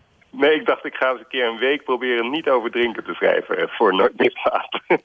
Nu ben je ook op papier met het drinken gestopt. Precies. ja, dat kan ook geen kwaad misschien. Ja, dat soort studies, ik vind het altijd wel interessant, maar het gaat gewoon om een statistisch verband. Dus, dus hadden nu wel, geloof ik, de, de sociologische kenmerken van de koffiedrinker uitgesloten. Mhm. Dat, eh, Oh ja. dat, dat Ja. koffiedrinkers misschien eh, eh, tot een andere sociale klasse zouden behoren. Ik weet ook niet of Ja. dat waar is trouwens. Volgens mij is koffie best wel gemeen goed. Volgens mij gaat het overal doorheen, ja. Maar goed, ik, ik geloof dit soort studies eigenlijk vrijwel nooit. Maar in het geval van koffie dacht ik, dit komt me wel zo goed uit. Nou, het is, heel vaak staat er gewoon niks. Dan staat er dus zo'n onderzoek en dan is daar mogelijk bewijs voor een mogelijk gezondheidsvoordeel. maar dan zegt iemand anders weer dat dat eigenlijk niet bewezen is. Dus eigenlijk is het een soort lege tekst in een krant en dat vind ik dan toch wel weer heel erg leuk. Snap je, er staat eigenlijk niks. Nee, en je onthoudt het ook allemaal niet. Want dan denk Nee, je, daarom. kreeg je nou wel of geen kanker van pindakaas? En dan intussen smeer je toch die boterham. Ja, precies. Nou, dankjewel Erik-Jan en eh, tot morgen. Goeie nacht. Tot morgen, Pieter.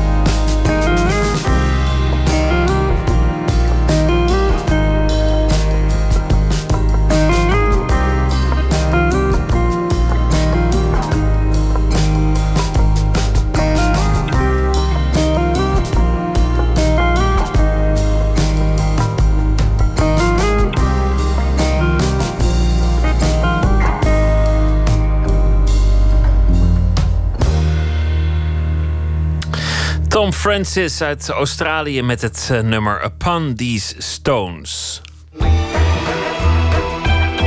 Nooit meer slapen.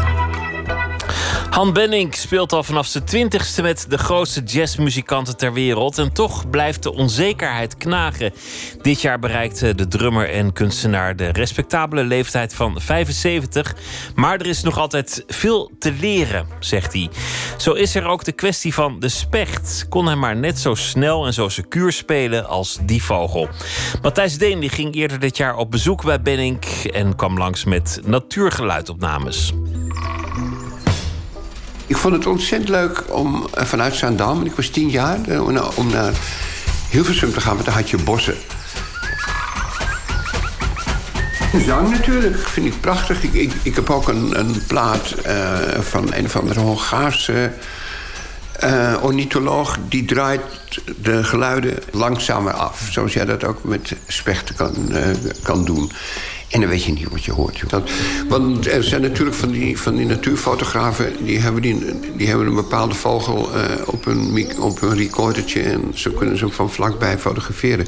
En daarom moest ik dus denken, toen je zei van... ja, ik wil toch eh, als een... eh, als een sp- specht kunnen eh, roffelen, ja, het roffelen van een specht. dat- Ik heb nog nooit zoiets moois gehoord.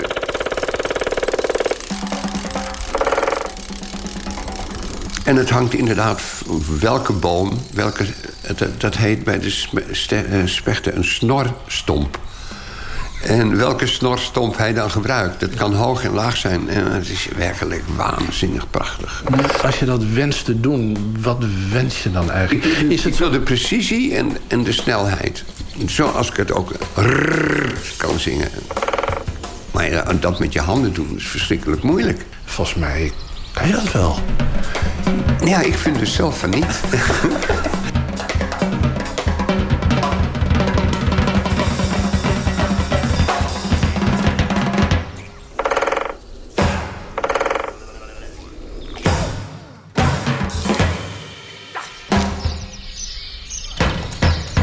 Han Benning staat in een traditie. De componist Messiaen die met zijn notitieblokje de bossen introk... om de zang van vogels te noteren. Het was een oefening in nederigheid. Een ochtendkoor is toch nog een universum om in te verdwalen... om in tekort te schieten. En Han Benning kan, als hij dat zou willen... op de vooravond van zijn 75ste verjaardag...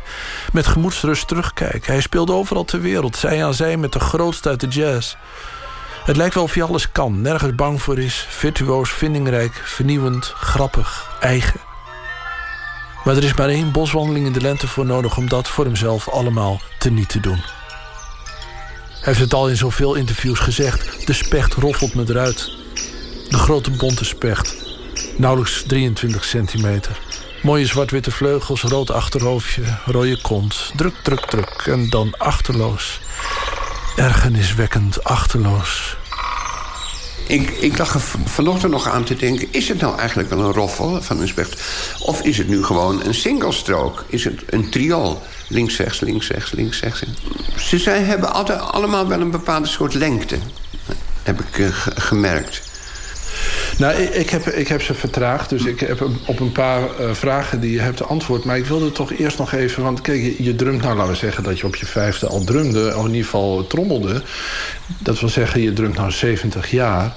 En je zegt, ik drum toch op als het enigszins kan, dan oefen ik nog uh, bijna elke dag. Of, ja, ja, doe ik ook. Ja. Uh, maar ik kan er nog steeds geen bas van.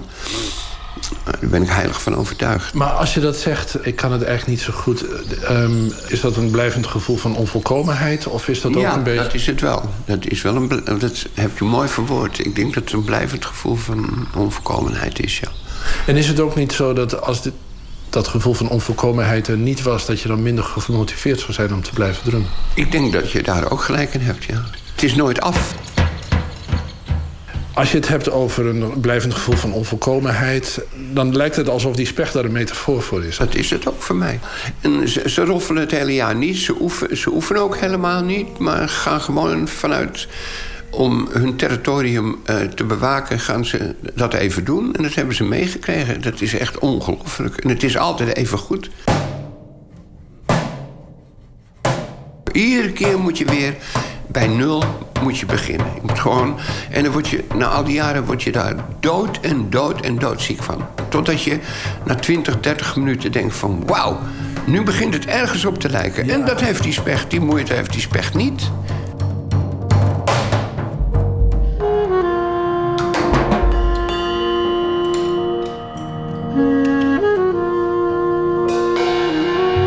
Neig een beetje naar uh, als, ik, als ik speel, dat ik dan. Of, uh, als het weer eindelijk eens een beetje richting heeft... want het is lang niet ieder schot is een eendvogel... om bij de vogels te uh, blijven. maar dan, dan heb je dat, even dat gelukmakende gevoel. Zaligmakende gevoel. Want soms denk je, jee, ik wou maar dat het eindelijk eens een beetje opschoot, weet je. Ja. En dan gaat, zit je een half uur lang... en dan verdomd, dan is het een beetje opgeschoten. Maar dan moet je toch, als je uitscheidt, weer opnieuw beginnen.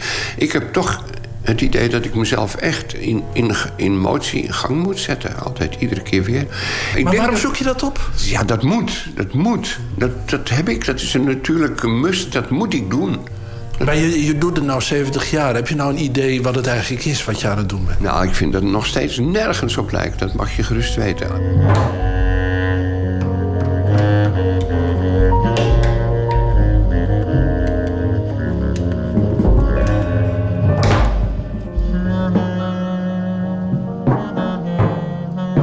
Dus luisteren, ik bedoel, naar de, even, even naar de specht te luisteren. Ja. Ik heb hem uh, achter elkaar staan. Uh, eerst zoals hij is, dan met de helft vertraagd, ja. dan tot een factor 10. Ja, mooi.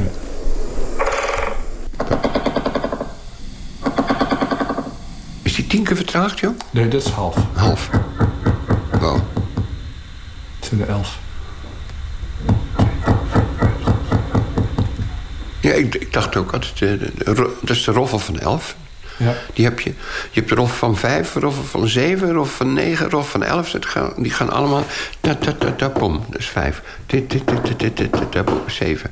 Zijn allemaal op de, je begint dus, je eindigt altijd met, de met één tik. En die andere, twee rechts, twee links. Nou goed, dat is, dat is dus wat je hieraan opvalt. Ja, ja. ja. Dus, uh, nou ja. Prachtig. Hij stuitert echt, hè? Ja, ja, ja. Maar hij, hij, het is ook of hij lager eindigt, hè? Ja. ja. Hij speelt eigenlijk zijn vlucht, zijn vliegpatroon. Er zit een golf in. Ja, ja. ja. Dans. Ja. ja. ja.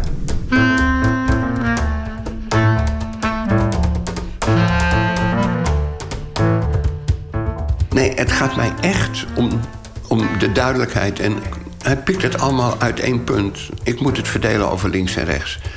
En mijn uh, dus zou je zeggen dat je in het voordeel bent? Ja, maar dat is altijd on, on, oneven. Je bent rechts georiënteerd of, of, of, of, links georiënteerd. Je linkerhand die probeer je toch zo snel mogelijk te maken als, als je rechter. Waar moet ik hem even voordoen? Ja, heel graag. Nou, moet ik even stok halen, want die zitten, dan kan je koffie inschenken. Die zitten nog allemaal in mijn auto. Ik heb gisteren gespeeld. Even na.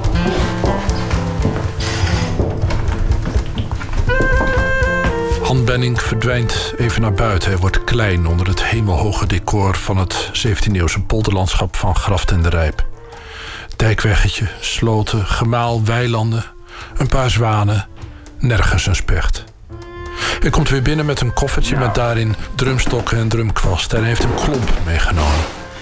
Kijk, want die specht die roffelt ook op hout, dus... Een drummer zit nooit om een instrument verlegen. Hij kan overal werelden uitslaan, als water uit de steen. Als je die, die bonte specht doet, dan hoor je zoiets van... Hè? Maar dat is dus niet een roffel. Dat is, je laat die stok vallen. En een roffel is uh, papa, mama. Ja. Dat gaat dus... Maar je hoort al dat er verschillen in de stokken zitten. Ja, ik hoor het.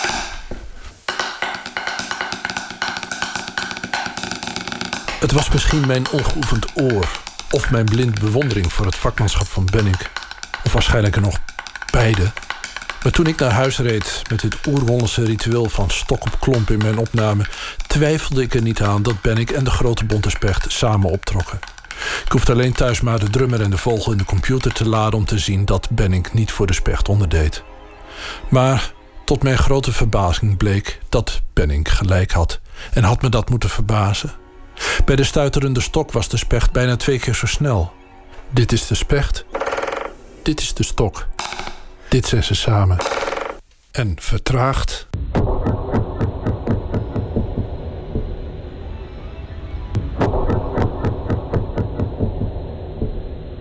En bij de roffel was iets anders aan de hand. Wat snelheid betreft ontliep het elkaar niet zoveel. Alleen, nou luister zelf maar.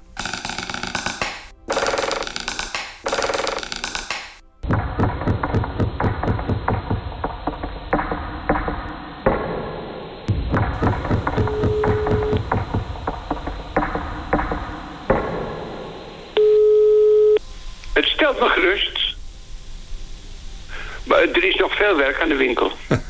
Nee, maar kijk, mag ik even? Want daar ben ik juist ontzettend geïnteresseerd in. Want het gaat mij natuurlijk over precisie, maar het gaat me ook over ontregelen. Uh, het gaat mij ook over ja, dat je als een, een dronken orang-oetang zit te spelen, bij wijze van spreken. Tussen die twee polen beweegt uh, hopelijk mijn drumstijl.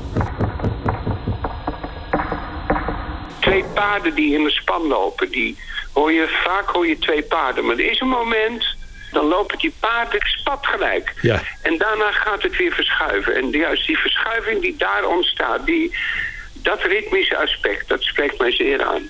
Ook. Oké. Ik, uh, ik, ik wens je alvast een hele fijne verjaardag. En ik hoop dat het heel leuk wordt het komend weekend. Dankjewel.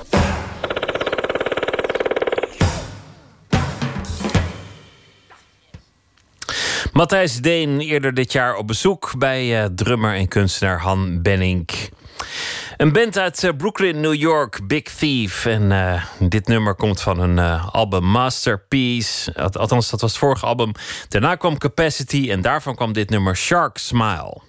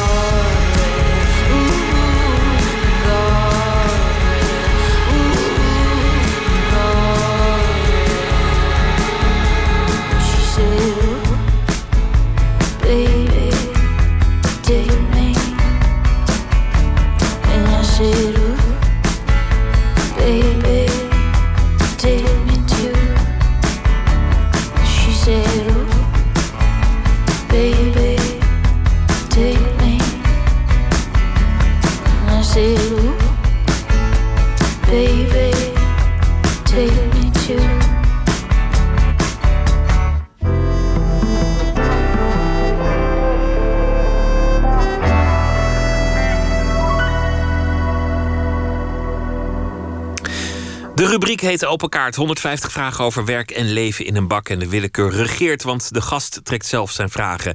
Cultuuradviseur Johan Idema is hier te gast. Adviseur van uh, culturele instellingen. Het Concertgebouw in Amsterdam, het Groninger Forum, de Design Academy. En hij is ook uh, de bedenker van de Grote Kunstshow. Een reeks theaterprogramma's waarin uh, stukken uit musea op de planken tot leven worden gewekt. Deze zomer op de parade is een ander idee te zien voor uh, niet voor de eerste keer. Vorig jaar deed uh, het Nederlands Fotomuseum het, het inrichten van het Parademuseum. En dit jaar is die taak uh, weggelegd voor het Swols Museum, de Fundatie. Een installatie van Elise van der Linden, Shades of Silence. En het gaat over tijd. Welkom, Johan Idema. Dag Pieter. Ik ben gaan kijken in Rotterdam op de, op de parade.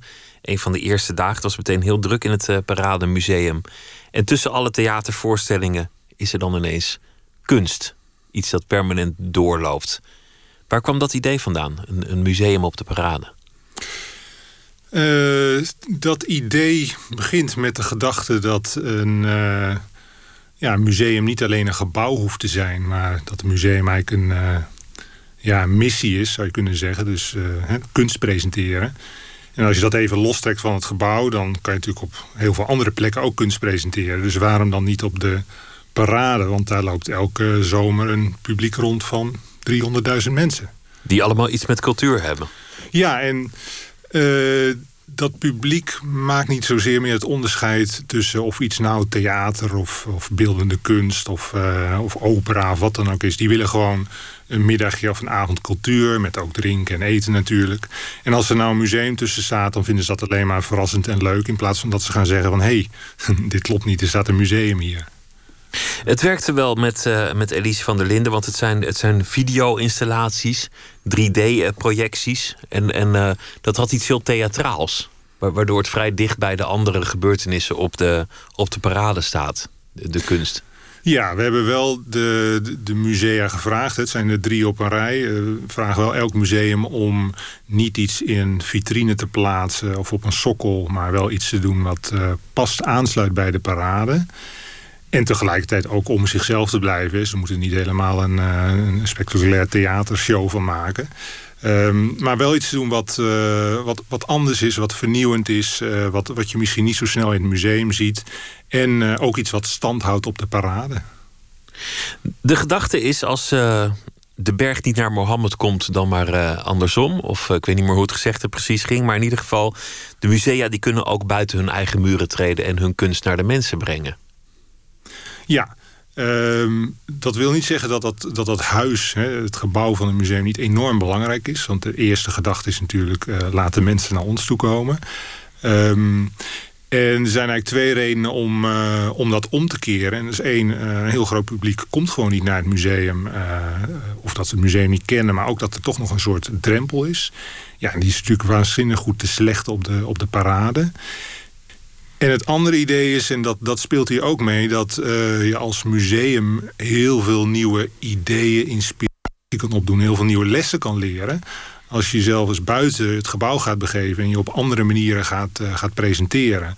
En dat is ook, uh, ook een van de redenen waarom de musea meedoen... om gewoon te kijken van ja, hoe, hoe kunnen wij ons op de parade laten zien... en wat, uh, wat leren we daarvan, wat we vervolgens weer kunnen meenemen... naar het museum terug. En, en misschien uh, daar ook iets doen van wat we op de parade hebben gedaan.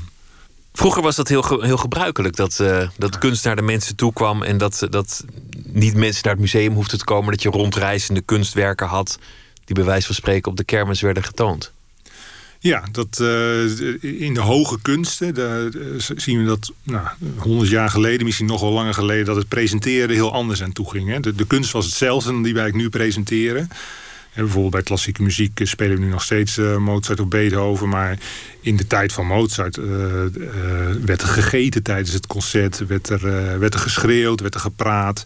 Dus de, het was toen veel informeler, veel meer ja, gewoon veel levendiger zou je kunnen zeggen. En daarna is er iets gebeurd, en dat geldt ook voor musea, dat, uh, dat het veel, ja, veel meer een, een, een ritueel werd. En, uh, en dat zie je natuurlijk bij uitstek terug in de musea, waar we nu ja, over, overwegend in White Cube staan. Hè, van die hele witte, stille zalen, imponerend, waar je dan alleen verzonken voor een schilderij staat. En sommige mensen vinden dat heel erg fijn. En er is een publiek die, die kan daar minder mee overweg. Wanneer gaat het goed? Want er zijn heel veel experimenten uh, gaande in de culturele wereld om het anders te doen. Soms slaagt het en, en soms denk je, nou, dit was het niet helemaal. Ja, ik heb concerten gezien waar mensen op matrassen lagen in, in, in de zaal in plaats van op een stoel. Of, of waar gegeten werd tijdens de voorstelling. Of nou ja, noem maar op. Wat maakt dat het slaagt? Nou, voor mij is uh, impact leidend, zou je kunnen zeggen. Dus het, het, uh, ik sta voor een kunstwerk of ik luister naar iets... en uiteindelijk moet je denk ik de vraag stellen van... heeft het een, een, een impact gehad op de bezoeker? En dat kan zijn uh, uh, dat je heel erg in je hart geraakt bent. Of dat je tot nadenken bent aangezet. En, en goede kunst die bevat al dat. Hè. Het is, je, je wordt geraakt. Je wordt, je wordt echt, het gaat over emoties. Maar ook over ideeën of inzichten die, die kunst overdraagt. En op het moment dat dat gebeurt, is wat mij betreft de, de presentatie geslaagd. Wat we alleen zien is dat we daar eigenlijk nog heel weinig van weten. Of dat we daar nog heel weinig naar kijken. Het is vaak nu bezoekers turven. En dan natuurlijk richting je financiers roepen. En, en, terecht ook van we hebben veel bezoekers gehad. Dat is ook een hele prestatie. Maar vooral dat, die vraag van wat gebeurt er als een bezoeker over de drempel komt. En wat maakt hij mee? daar ligt wat mij betreft de sleutel van je, van je succes. Want op het moment dat het publiek echt geraakt is dan komt het ook weer terug. En dan wordt het ook een ambassadeur van je, van je instelling. Van, hè, ga kijken. Het is merkwaardig, want, want die etiketten die, die is ook maar bedacht op een dag. Nu, nu zijn er klassieke concerten in Paradiso, hebben ze dat bijvoorbeeld gedaan, waar het publiek mag praten. Wat in het concertgebouw ongeveer, uh, waar ongeveer de doodstraf op staat, dat, dat, dat mag daar. Jongeren die worden dan gelokt om tijdens het concert gewoon een praatje te maken, et cetera. Terwijl in de popmuziek er nu weer plekken zijn waar mensen zeggen... een, een stilteconcert waar het publiek zijn bek hoort te houden. Ik, ik vind het heel grappig hoe al die dingen aan het schuiven zijn. Ja, en dat ze zit natuurlijk ook op een overgang naar, een, eh, naar andere generaties... Die, die kunst op een andere manier beleven. En kijk, enerzijds kan je zeggen van ja, het gaat heel erg over... Uh, die, dat publiek laten doen wat ze willen tijdens het kijken... En daar, daar bestaan, bestaan ook verschillende ideeën over. Hè. Mijn buurman wil misschien heel erg stil zijn tijdens het concert. En ik wil eigenlijk klappen als ik een goede solo hoor. Um, en nog belangrijk vind ik, gaat het toch over zor, ervoor zorgen dat dat kunstwerk op een goede manier bij het publiek binnenkomt. En uh, dat is wat mij betreft nog belangrijker. Kijk, het feit of, of we nou stil zijn of klappen tijdens een, uh, tijdens een concert. Uh, ja, ook, ook belangrijk. Maar ik vind het veel belangrijker dat je ja, ervoor zorgt dat dat publiek niet alleen... Hè, bij de klassieke muziek zie je dat mensen heel vaak gewoon in een soort klankbad baden. Ze zijn na de week op vrijdagavond, drukke week... en ja, gewoon lekker relaxen, gewoon genieten van die klanken. En dat mag. Maar vooral, wat zit er nou in die muziek? Dat beter overdraagt. Zorg dat het publiek dat begrijpt. Dat, uh, dat is waar een format om zou moeten draaien. Om de ervaring nog intenser te maken. Ja. Laten we beginnen met de vragen. Uh, ik wil je vragen om, uh, om breed te trekken. Wie zou je het liefst ontlopen? Mm. Dat moet een mens zijn, hè? Ja, denk het wel, ja. ja, een pitbull die vals is, dat snap ik ook. Nou, kijk, ik, ik, uh, ik mijn werk richt zich op vernieuwing. En uh, ik ben dus continu in gesprek of bezig om musea, theaters, festivals te benaderen, te interesseren in... Uh, doe mee met een, een vernieuwend project. Hè. Laten we eens kijken hoe we jouw kunst op andere manieren kunnen presenteren. En ik heb geleerd om uh, eigenlijk de, de mensen waarbij je op voorhand eigenlijk al weet... van nou, die zijn niet echt in voor vernieuwing... Met, met misschien wel hele goede argumenten, daar moet je het ook niet bij proberen, want dat gaat je toch niet lukken. Dus ik, ik trek automatisch toe naar de museumdirecteur of theaterdirecteuren die, uh, ja, die gewoon in zijn voor een, uh, voor een experiment. Of die, die ook uh, die missie delen van goh, we moeten misschien wel, wel wat anders presenteren. En de, ja, de musea en theaters die daar niet, niet voor in zijn, die nou, ontlopen doe ik ze zeker niet. Ik vind het ook heel leuk om af en toe echte discussie met, met maar dat, dat kost meer energie dan het oplevert. Ja, en mensen moeten ervoor openstaan. Uh, anders willen ze niet. En zeker als je een, een, gek project als bijvoorbeeld het Parademuseum... als je daar aanklopt bij een museum die daar niet voor open staat... dat, dat gaat niet werken. Um, en en uh, ja, men, men moet eraan toe zijn om, uh, om je gebouw uit te gaan en je op de parade te begeven. Laten we nog een vraag doen.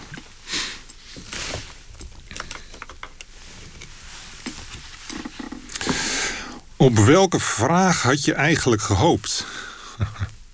Nou, er is nog tijd. um,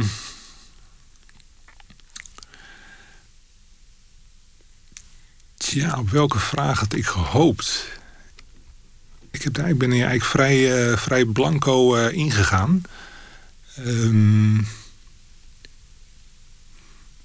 nou, ik zou het niet zo snel weten. Niet, niet thuis bedacht, nou, het zou heel mooi zijn als ik in ieder geval dit kan vertellen. um,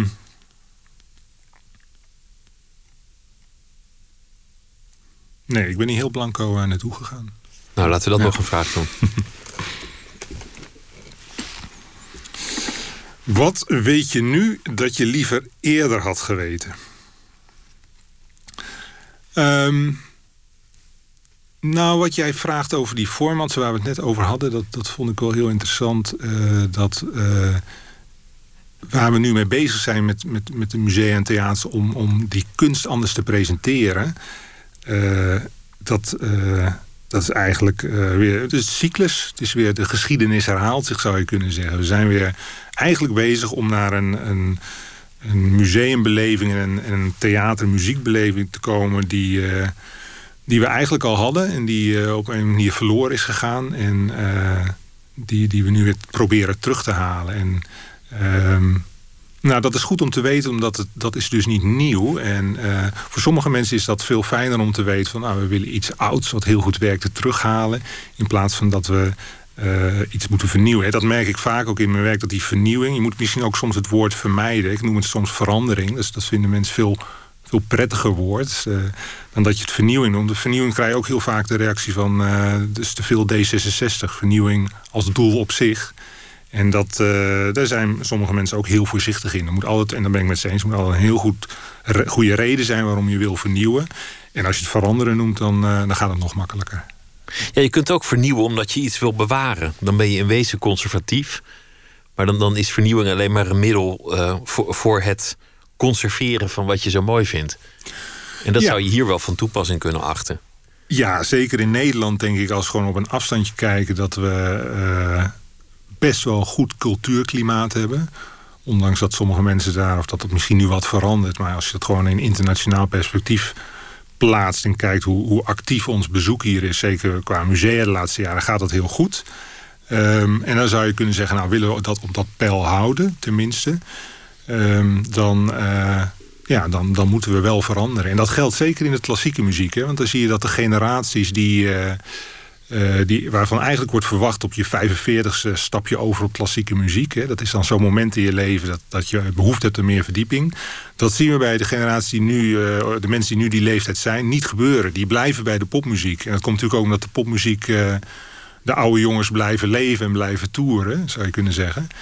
Um, dus daar is echt een noodzaak om te veranderen, om het publiek op, op peil te kunnen houden. Ja. Laten we nog één vraag doen.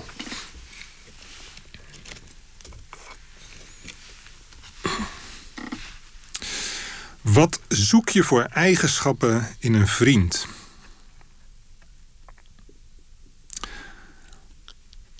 Ik denk dat het belangrijkste wat ik zoek in een vriend is uh, uh, de eerlijkheid, het, het, recht door zee. Dat, uh, dat, wat ik overigens niet altijd, of lang ook niet alleen in een vriend zoek, maar ook vaak in, zeker met, met mijn projecten ook, van, in anderen met wie ik werk. Eerlijke, zuivere feedback wat iemand ervan vond. En dat, je merkt heel vaak, en dat merk ik ook bij mezelf, dat uh, dat kunnen geven, dat, dat is op allerlei manieren, zijn allerlei redenen om daar soms van af te wijken. Soms hele goede redenen. Um, maar ik, ik heb het meest aan iemand die echt recht door zee meegeeft. En dat kan soms ook heel vervelend zijn. Hè? Als iemand dat, of die kan ook, je kan iets vervelends qua feedback terugkrijgen. Als iemand het recht door zee teruggeeft. Ja, dat is in eerste instantie op zoek, waar ik naar op zoek ben in, in ja, mensen die ik goed ken. En als je vrienden hebt die, die totale cultuurbarbaren zijn, totaal immuun voor elke vorm van, uh, van, van kunst, Het interesseert ze ook niet. Ze hebben er misschien niets op tegen. Nou, Zou dat eh, je vriend kunnen zijn? Ja, zeker. Sterker nog, ik, eh, ik heb mijn opleiding in, eh, in Delft genoten aan de universiteit. En uh, daar ben ik na afloop, ik heb het afgerond en toen hard weggerend. Maar ik heb daar wel een aantal vrienden aan overgehouden die nou, nog net geen cultuurbarbaar zijn, maar die ja, niet vaak een, of nauwelijks musea, theaters bezoeken. Dus dat zijn vrienden van me en dat is ja, enorm verfrissend natuurlijk. Want daar hebben we het ook over van hoe, hoe zij dat zien. En dat is ook de helft van de Nederlandse bevolking. Hè? Die, in die zin, als je het even gewoon puur richt op musea en theaters... daar, daar komt minstens van de bevolking komt daar niet of nauwelijks. Dus dat is een hele belangrijke contact wat je hebt met, met die mensen. Dat je ook hun belevingswereld meekrijgt van uh, waarom ga je die, daar niet naartoe. En veel van die mensen die houden best wel veel van klassieke muziek of van, van beeldende kunst. Maar die maken de stap niet naar, naar het bezoek. En het hoeft natuurlijk niet. Ik ken ook mensen die, die, die kunnen zo genieten van een, van een klussen aan een auto. En die zeggen van ja, die, die motor, dat is voor mij een soort Rembrandt. Ik denk, nou ja, oké, ook goed, toch? Ja, in die zin is kunst uh, geen verplichting. Uh, ik zou het wel iedereen uh, wensen en met nadruk ook adviseren. maar nee, natuurlijk niet. men moet doen wat, wat men wil. Uh, en tegelijkertijd uh, de taak aan uh, de missie aan musea en theaters... om zoveel mogelijk mensen wel naartoe te krijgen. Om in ieder geval geen drempels op te werpen... of onzichtbare drempels te laten bestaan... Ja. waardoor mensen zich dat zelf zouden onthouden. Ja. Johan Idema, dank je wel. Het Parademuseum is nog te zien... tijdens de parade in Den Haag, Utrecht en Amsterdam. Dank je wel. Dank je wel. De zanger van uh, Block Party, Kelly Okereke, heeft uh, een nieuw album in oktober te verschijnen. Fatherland wordt de titel. En dit is de single Streets Been Talking.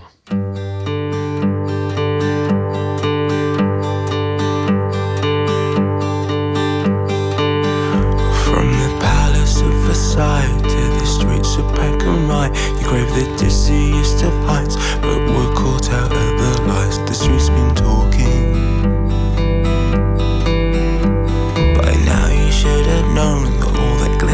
is not gold. And there are times we must say no. Our fathers warned us, so the streets been talking.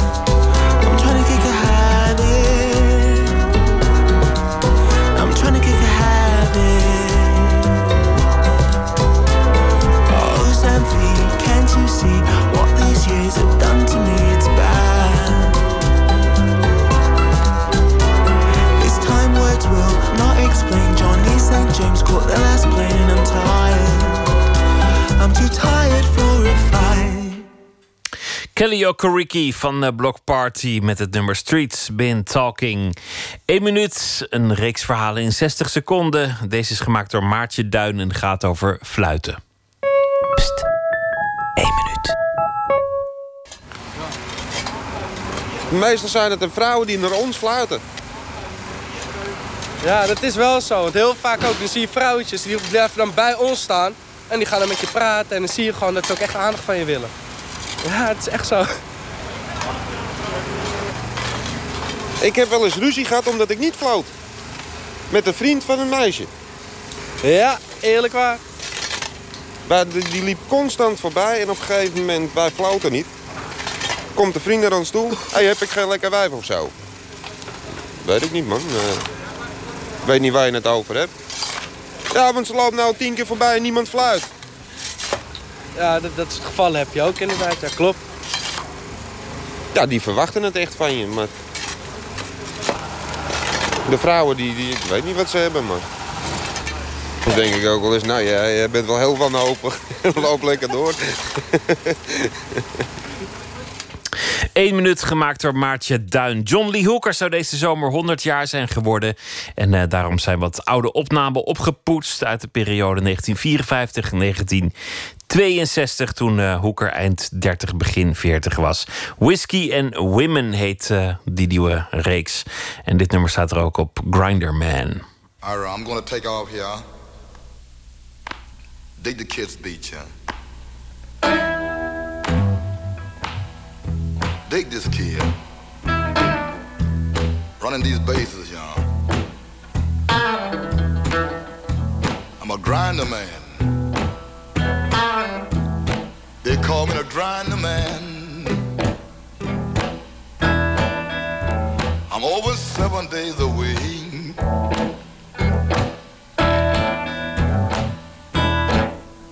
They call me the grinder man.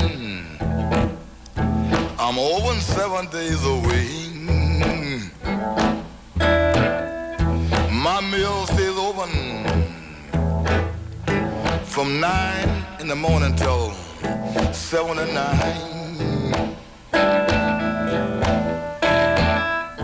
I'm a grinder man, grinder man. And I grind most every day.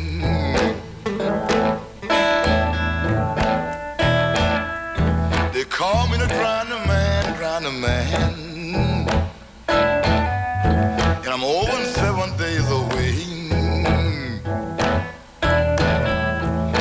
My mills is open for customers. They have to stand in line to get the chops.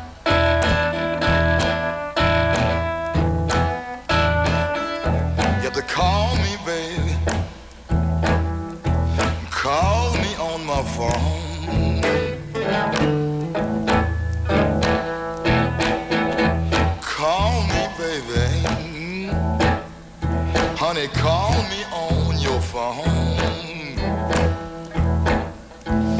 If you want to build your meal grind, baby, you got to, mm, to call me in advance.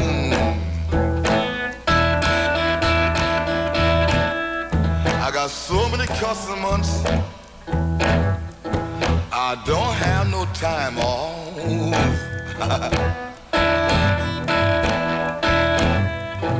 I got so many customers. I don't have no time off. I work seven days a week at my mill. That's why they call me the grinder man. All the girls, they bring their chops to my mill.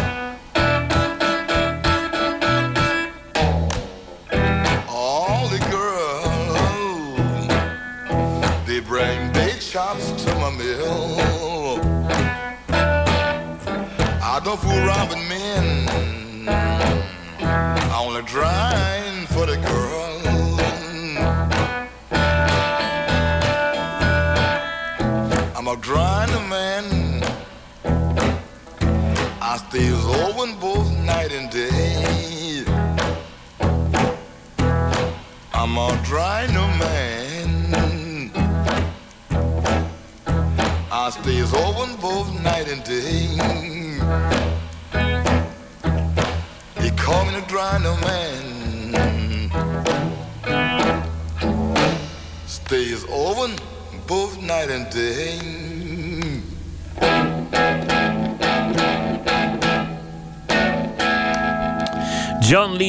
Met eh, Grinder Man van een eh, nieuwe verzamelalbum.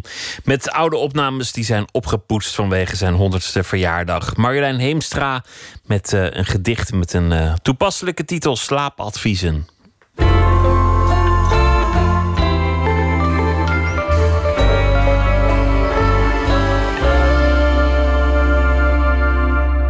Slaapadvies 1 tot en met 5. Verwijder wekkers. Maak de avond rond en elke handeling een bocht op weg naar slaap. Creëer gewoontes, simpel als een glas water. Draag een pyjama om het lijf te overtuigen van de nacht. Denk als je wakker ligt niet ik lig wakker. Denk ik lig. En dat is het begin van slapen. Maar dit begin ligt gekanteld. Vier poten en de blik omhoog. Als een schaap niet in staat zichzelf te draaien. De nacht heeft in- en uitgeademd. Op de wekker die ik wegdeed hebben de wijzers 60 graden afgelegd. Gradaties donker trokken door de kamer tot nu. De meest doorlaatbare nautische schemer. Al urenlang verandert alles, maar niet dit begin. Of hoe moet ik het noemen? Een zeef tussen binnen en buiten. Het wiegen van een tak, in en uit de schaduw. Dit schommelend in tweeën liggen, half verdwenen, half aanwezig. Slaapadvies 6. De pijnappelklier, de pit in de hersens die donker meet en doet versuffen, kan gebaat zijn met een dosis extra melatonine. In afwachting van de werking google ik de klier, de pit, de zetel van de ziel, schrijft Descartes, ter grootte van een ert. Een kogelrond vissenoog dat open en glazig mijn brein verkent. Schaamtes, klein conflict, wie te bellen, wat te zeggen, wat recht moet, ongedaan gemaakt. Het overzichtelijk leed dat leven heet. En zich s'nachts tot rozenkrans rijgt. Het oog schiet er langs, kraal voor kraal, razendsnel, een waanzinnige ert, een neurotische non in gebed. Als dit een zetel is, dan een wankelen, mijn ziel tot wandelen gedoemd. Slaapadvies 7. Een bed is groter dan een bed. Het is het hele huis dat je toedekt, inclusief zijn mensen. Ken het ritme van wie naast je ligt. Maar ik vind geen ritme. Of het moet het ritme zijn van een ruïne, een langzaam overwoekerd worden. Van zijn lichaam losgeknoopt ligt wie naast mij ligt, geduldig te vergaan tot open plek. Wie weet waar hij nu wakker is, met wie zijn geest versmelt. In zijn adem hoor ik geroezemoes van nachtelijk bezoek, terwijl ik gesloten op de veren lig. Slaapadvies 8 tot en met 31. Vermijd licht, verduister, oefen, eet bananen, eet geen fruit, zoek het licht op, drink warme melk. Kies een houding waarin slaap je overvalt. Sta op, val af, open ramen, trek sokken aan, sokken uit, vermijd melk, adem, handen naast je, pieker niet, lees, wandel, lig stil, praat, tel, vergeet, onthaal de slaap. Achter me een trage voetstap, een paard, in het laatste donker opgedoemd, dat mij volgt, het hoofd een zware engel in mijn nek. Ik verberg me in de manen, val uit mijn wervels, gered. Ik aai, klop, juich, maar vergeet het paard te voeren. Het loopt doodkalm van mij weg. Slaapadvies 32. Becijfer om grip te krijgen je slaap van 1 tot 10. De laatste tram, een dronken galm, de heese stem van het meisje bij de buren op tv, 9, 8. Het rolluik van de avondwinkel, 7. Laag voor laag afgepeld, 6, 5, 4, tot dit bangste dier dat de badkamer inglipt en daar het licht uitlaat uit angst voor het hazenoog van de spiegel. 3, 2, 1 wordt en wacht tot de ochtend koud en veilig optrekt. Centimeter voor centimeter. Een kat, een krant, de klap van de eerste autodeur het dier toedekt. Slaapadvies 33. Geen paniek. Geen mens kan zonder slaap. Uiteindelijk word je de diepte ingezogen. Maar niemand heeft ooit diep geslapen. Diep is alleen het waken. Ik lig klaar voor de onverwachte barst, die soms met het eerste licht nog komt. Een kier in deze ondervlakte, om met een flits doorheen te schieten, naar het donker, omhoog. Slaapadviezen, het gedicht gelezen door Marjolein Heemstra. Morgen in Nooit meer slapen komt Rico Voorberg op bezoek. Hij is theoloog, theatermaker, schrijver en columnist. En uh, volgens Voorberg moet alles anders in deze wereld... en kan ook alles anders in deze wereld. Pasen heeft hij doorgebracht in uh, Idomeni, een uh, soort vluchtelingenhel. En hij heeft uh, Benno L. welkom geheten... in zijn eigen straat via Facebook. En hij zette bekladde huizen van vluchtelingen vol met bloemen. Kortom, eh, een theoloog die eh, ook het activisme niet eh, schuwt. Morgen gaan we praten naar aanleiding van zijn boek ook onder meer... waarin de theoloog leert vloeken. Dat allemaal morgen in Nooit meer slapen. Voor nu wens ik u een buitengewoon vrolijke nacht. En graag weer tot morgen.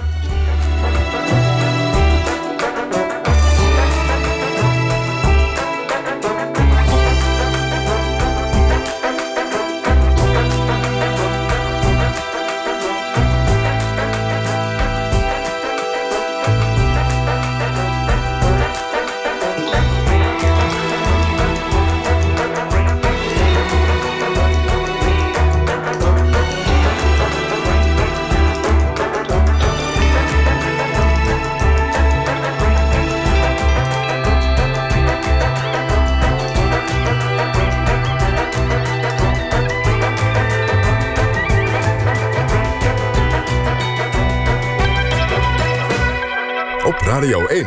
Het nieuws van alle kanten.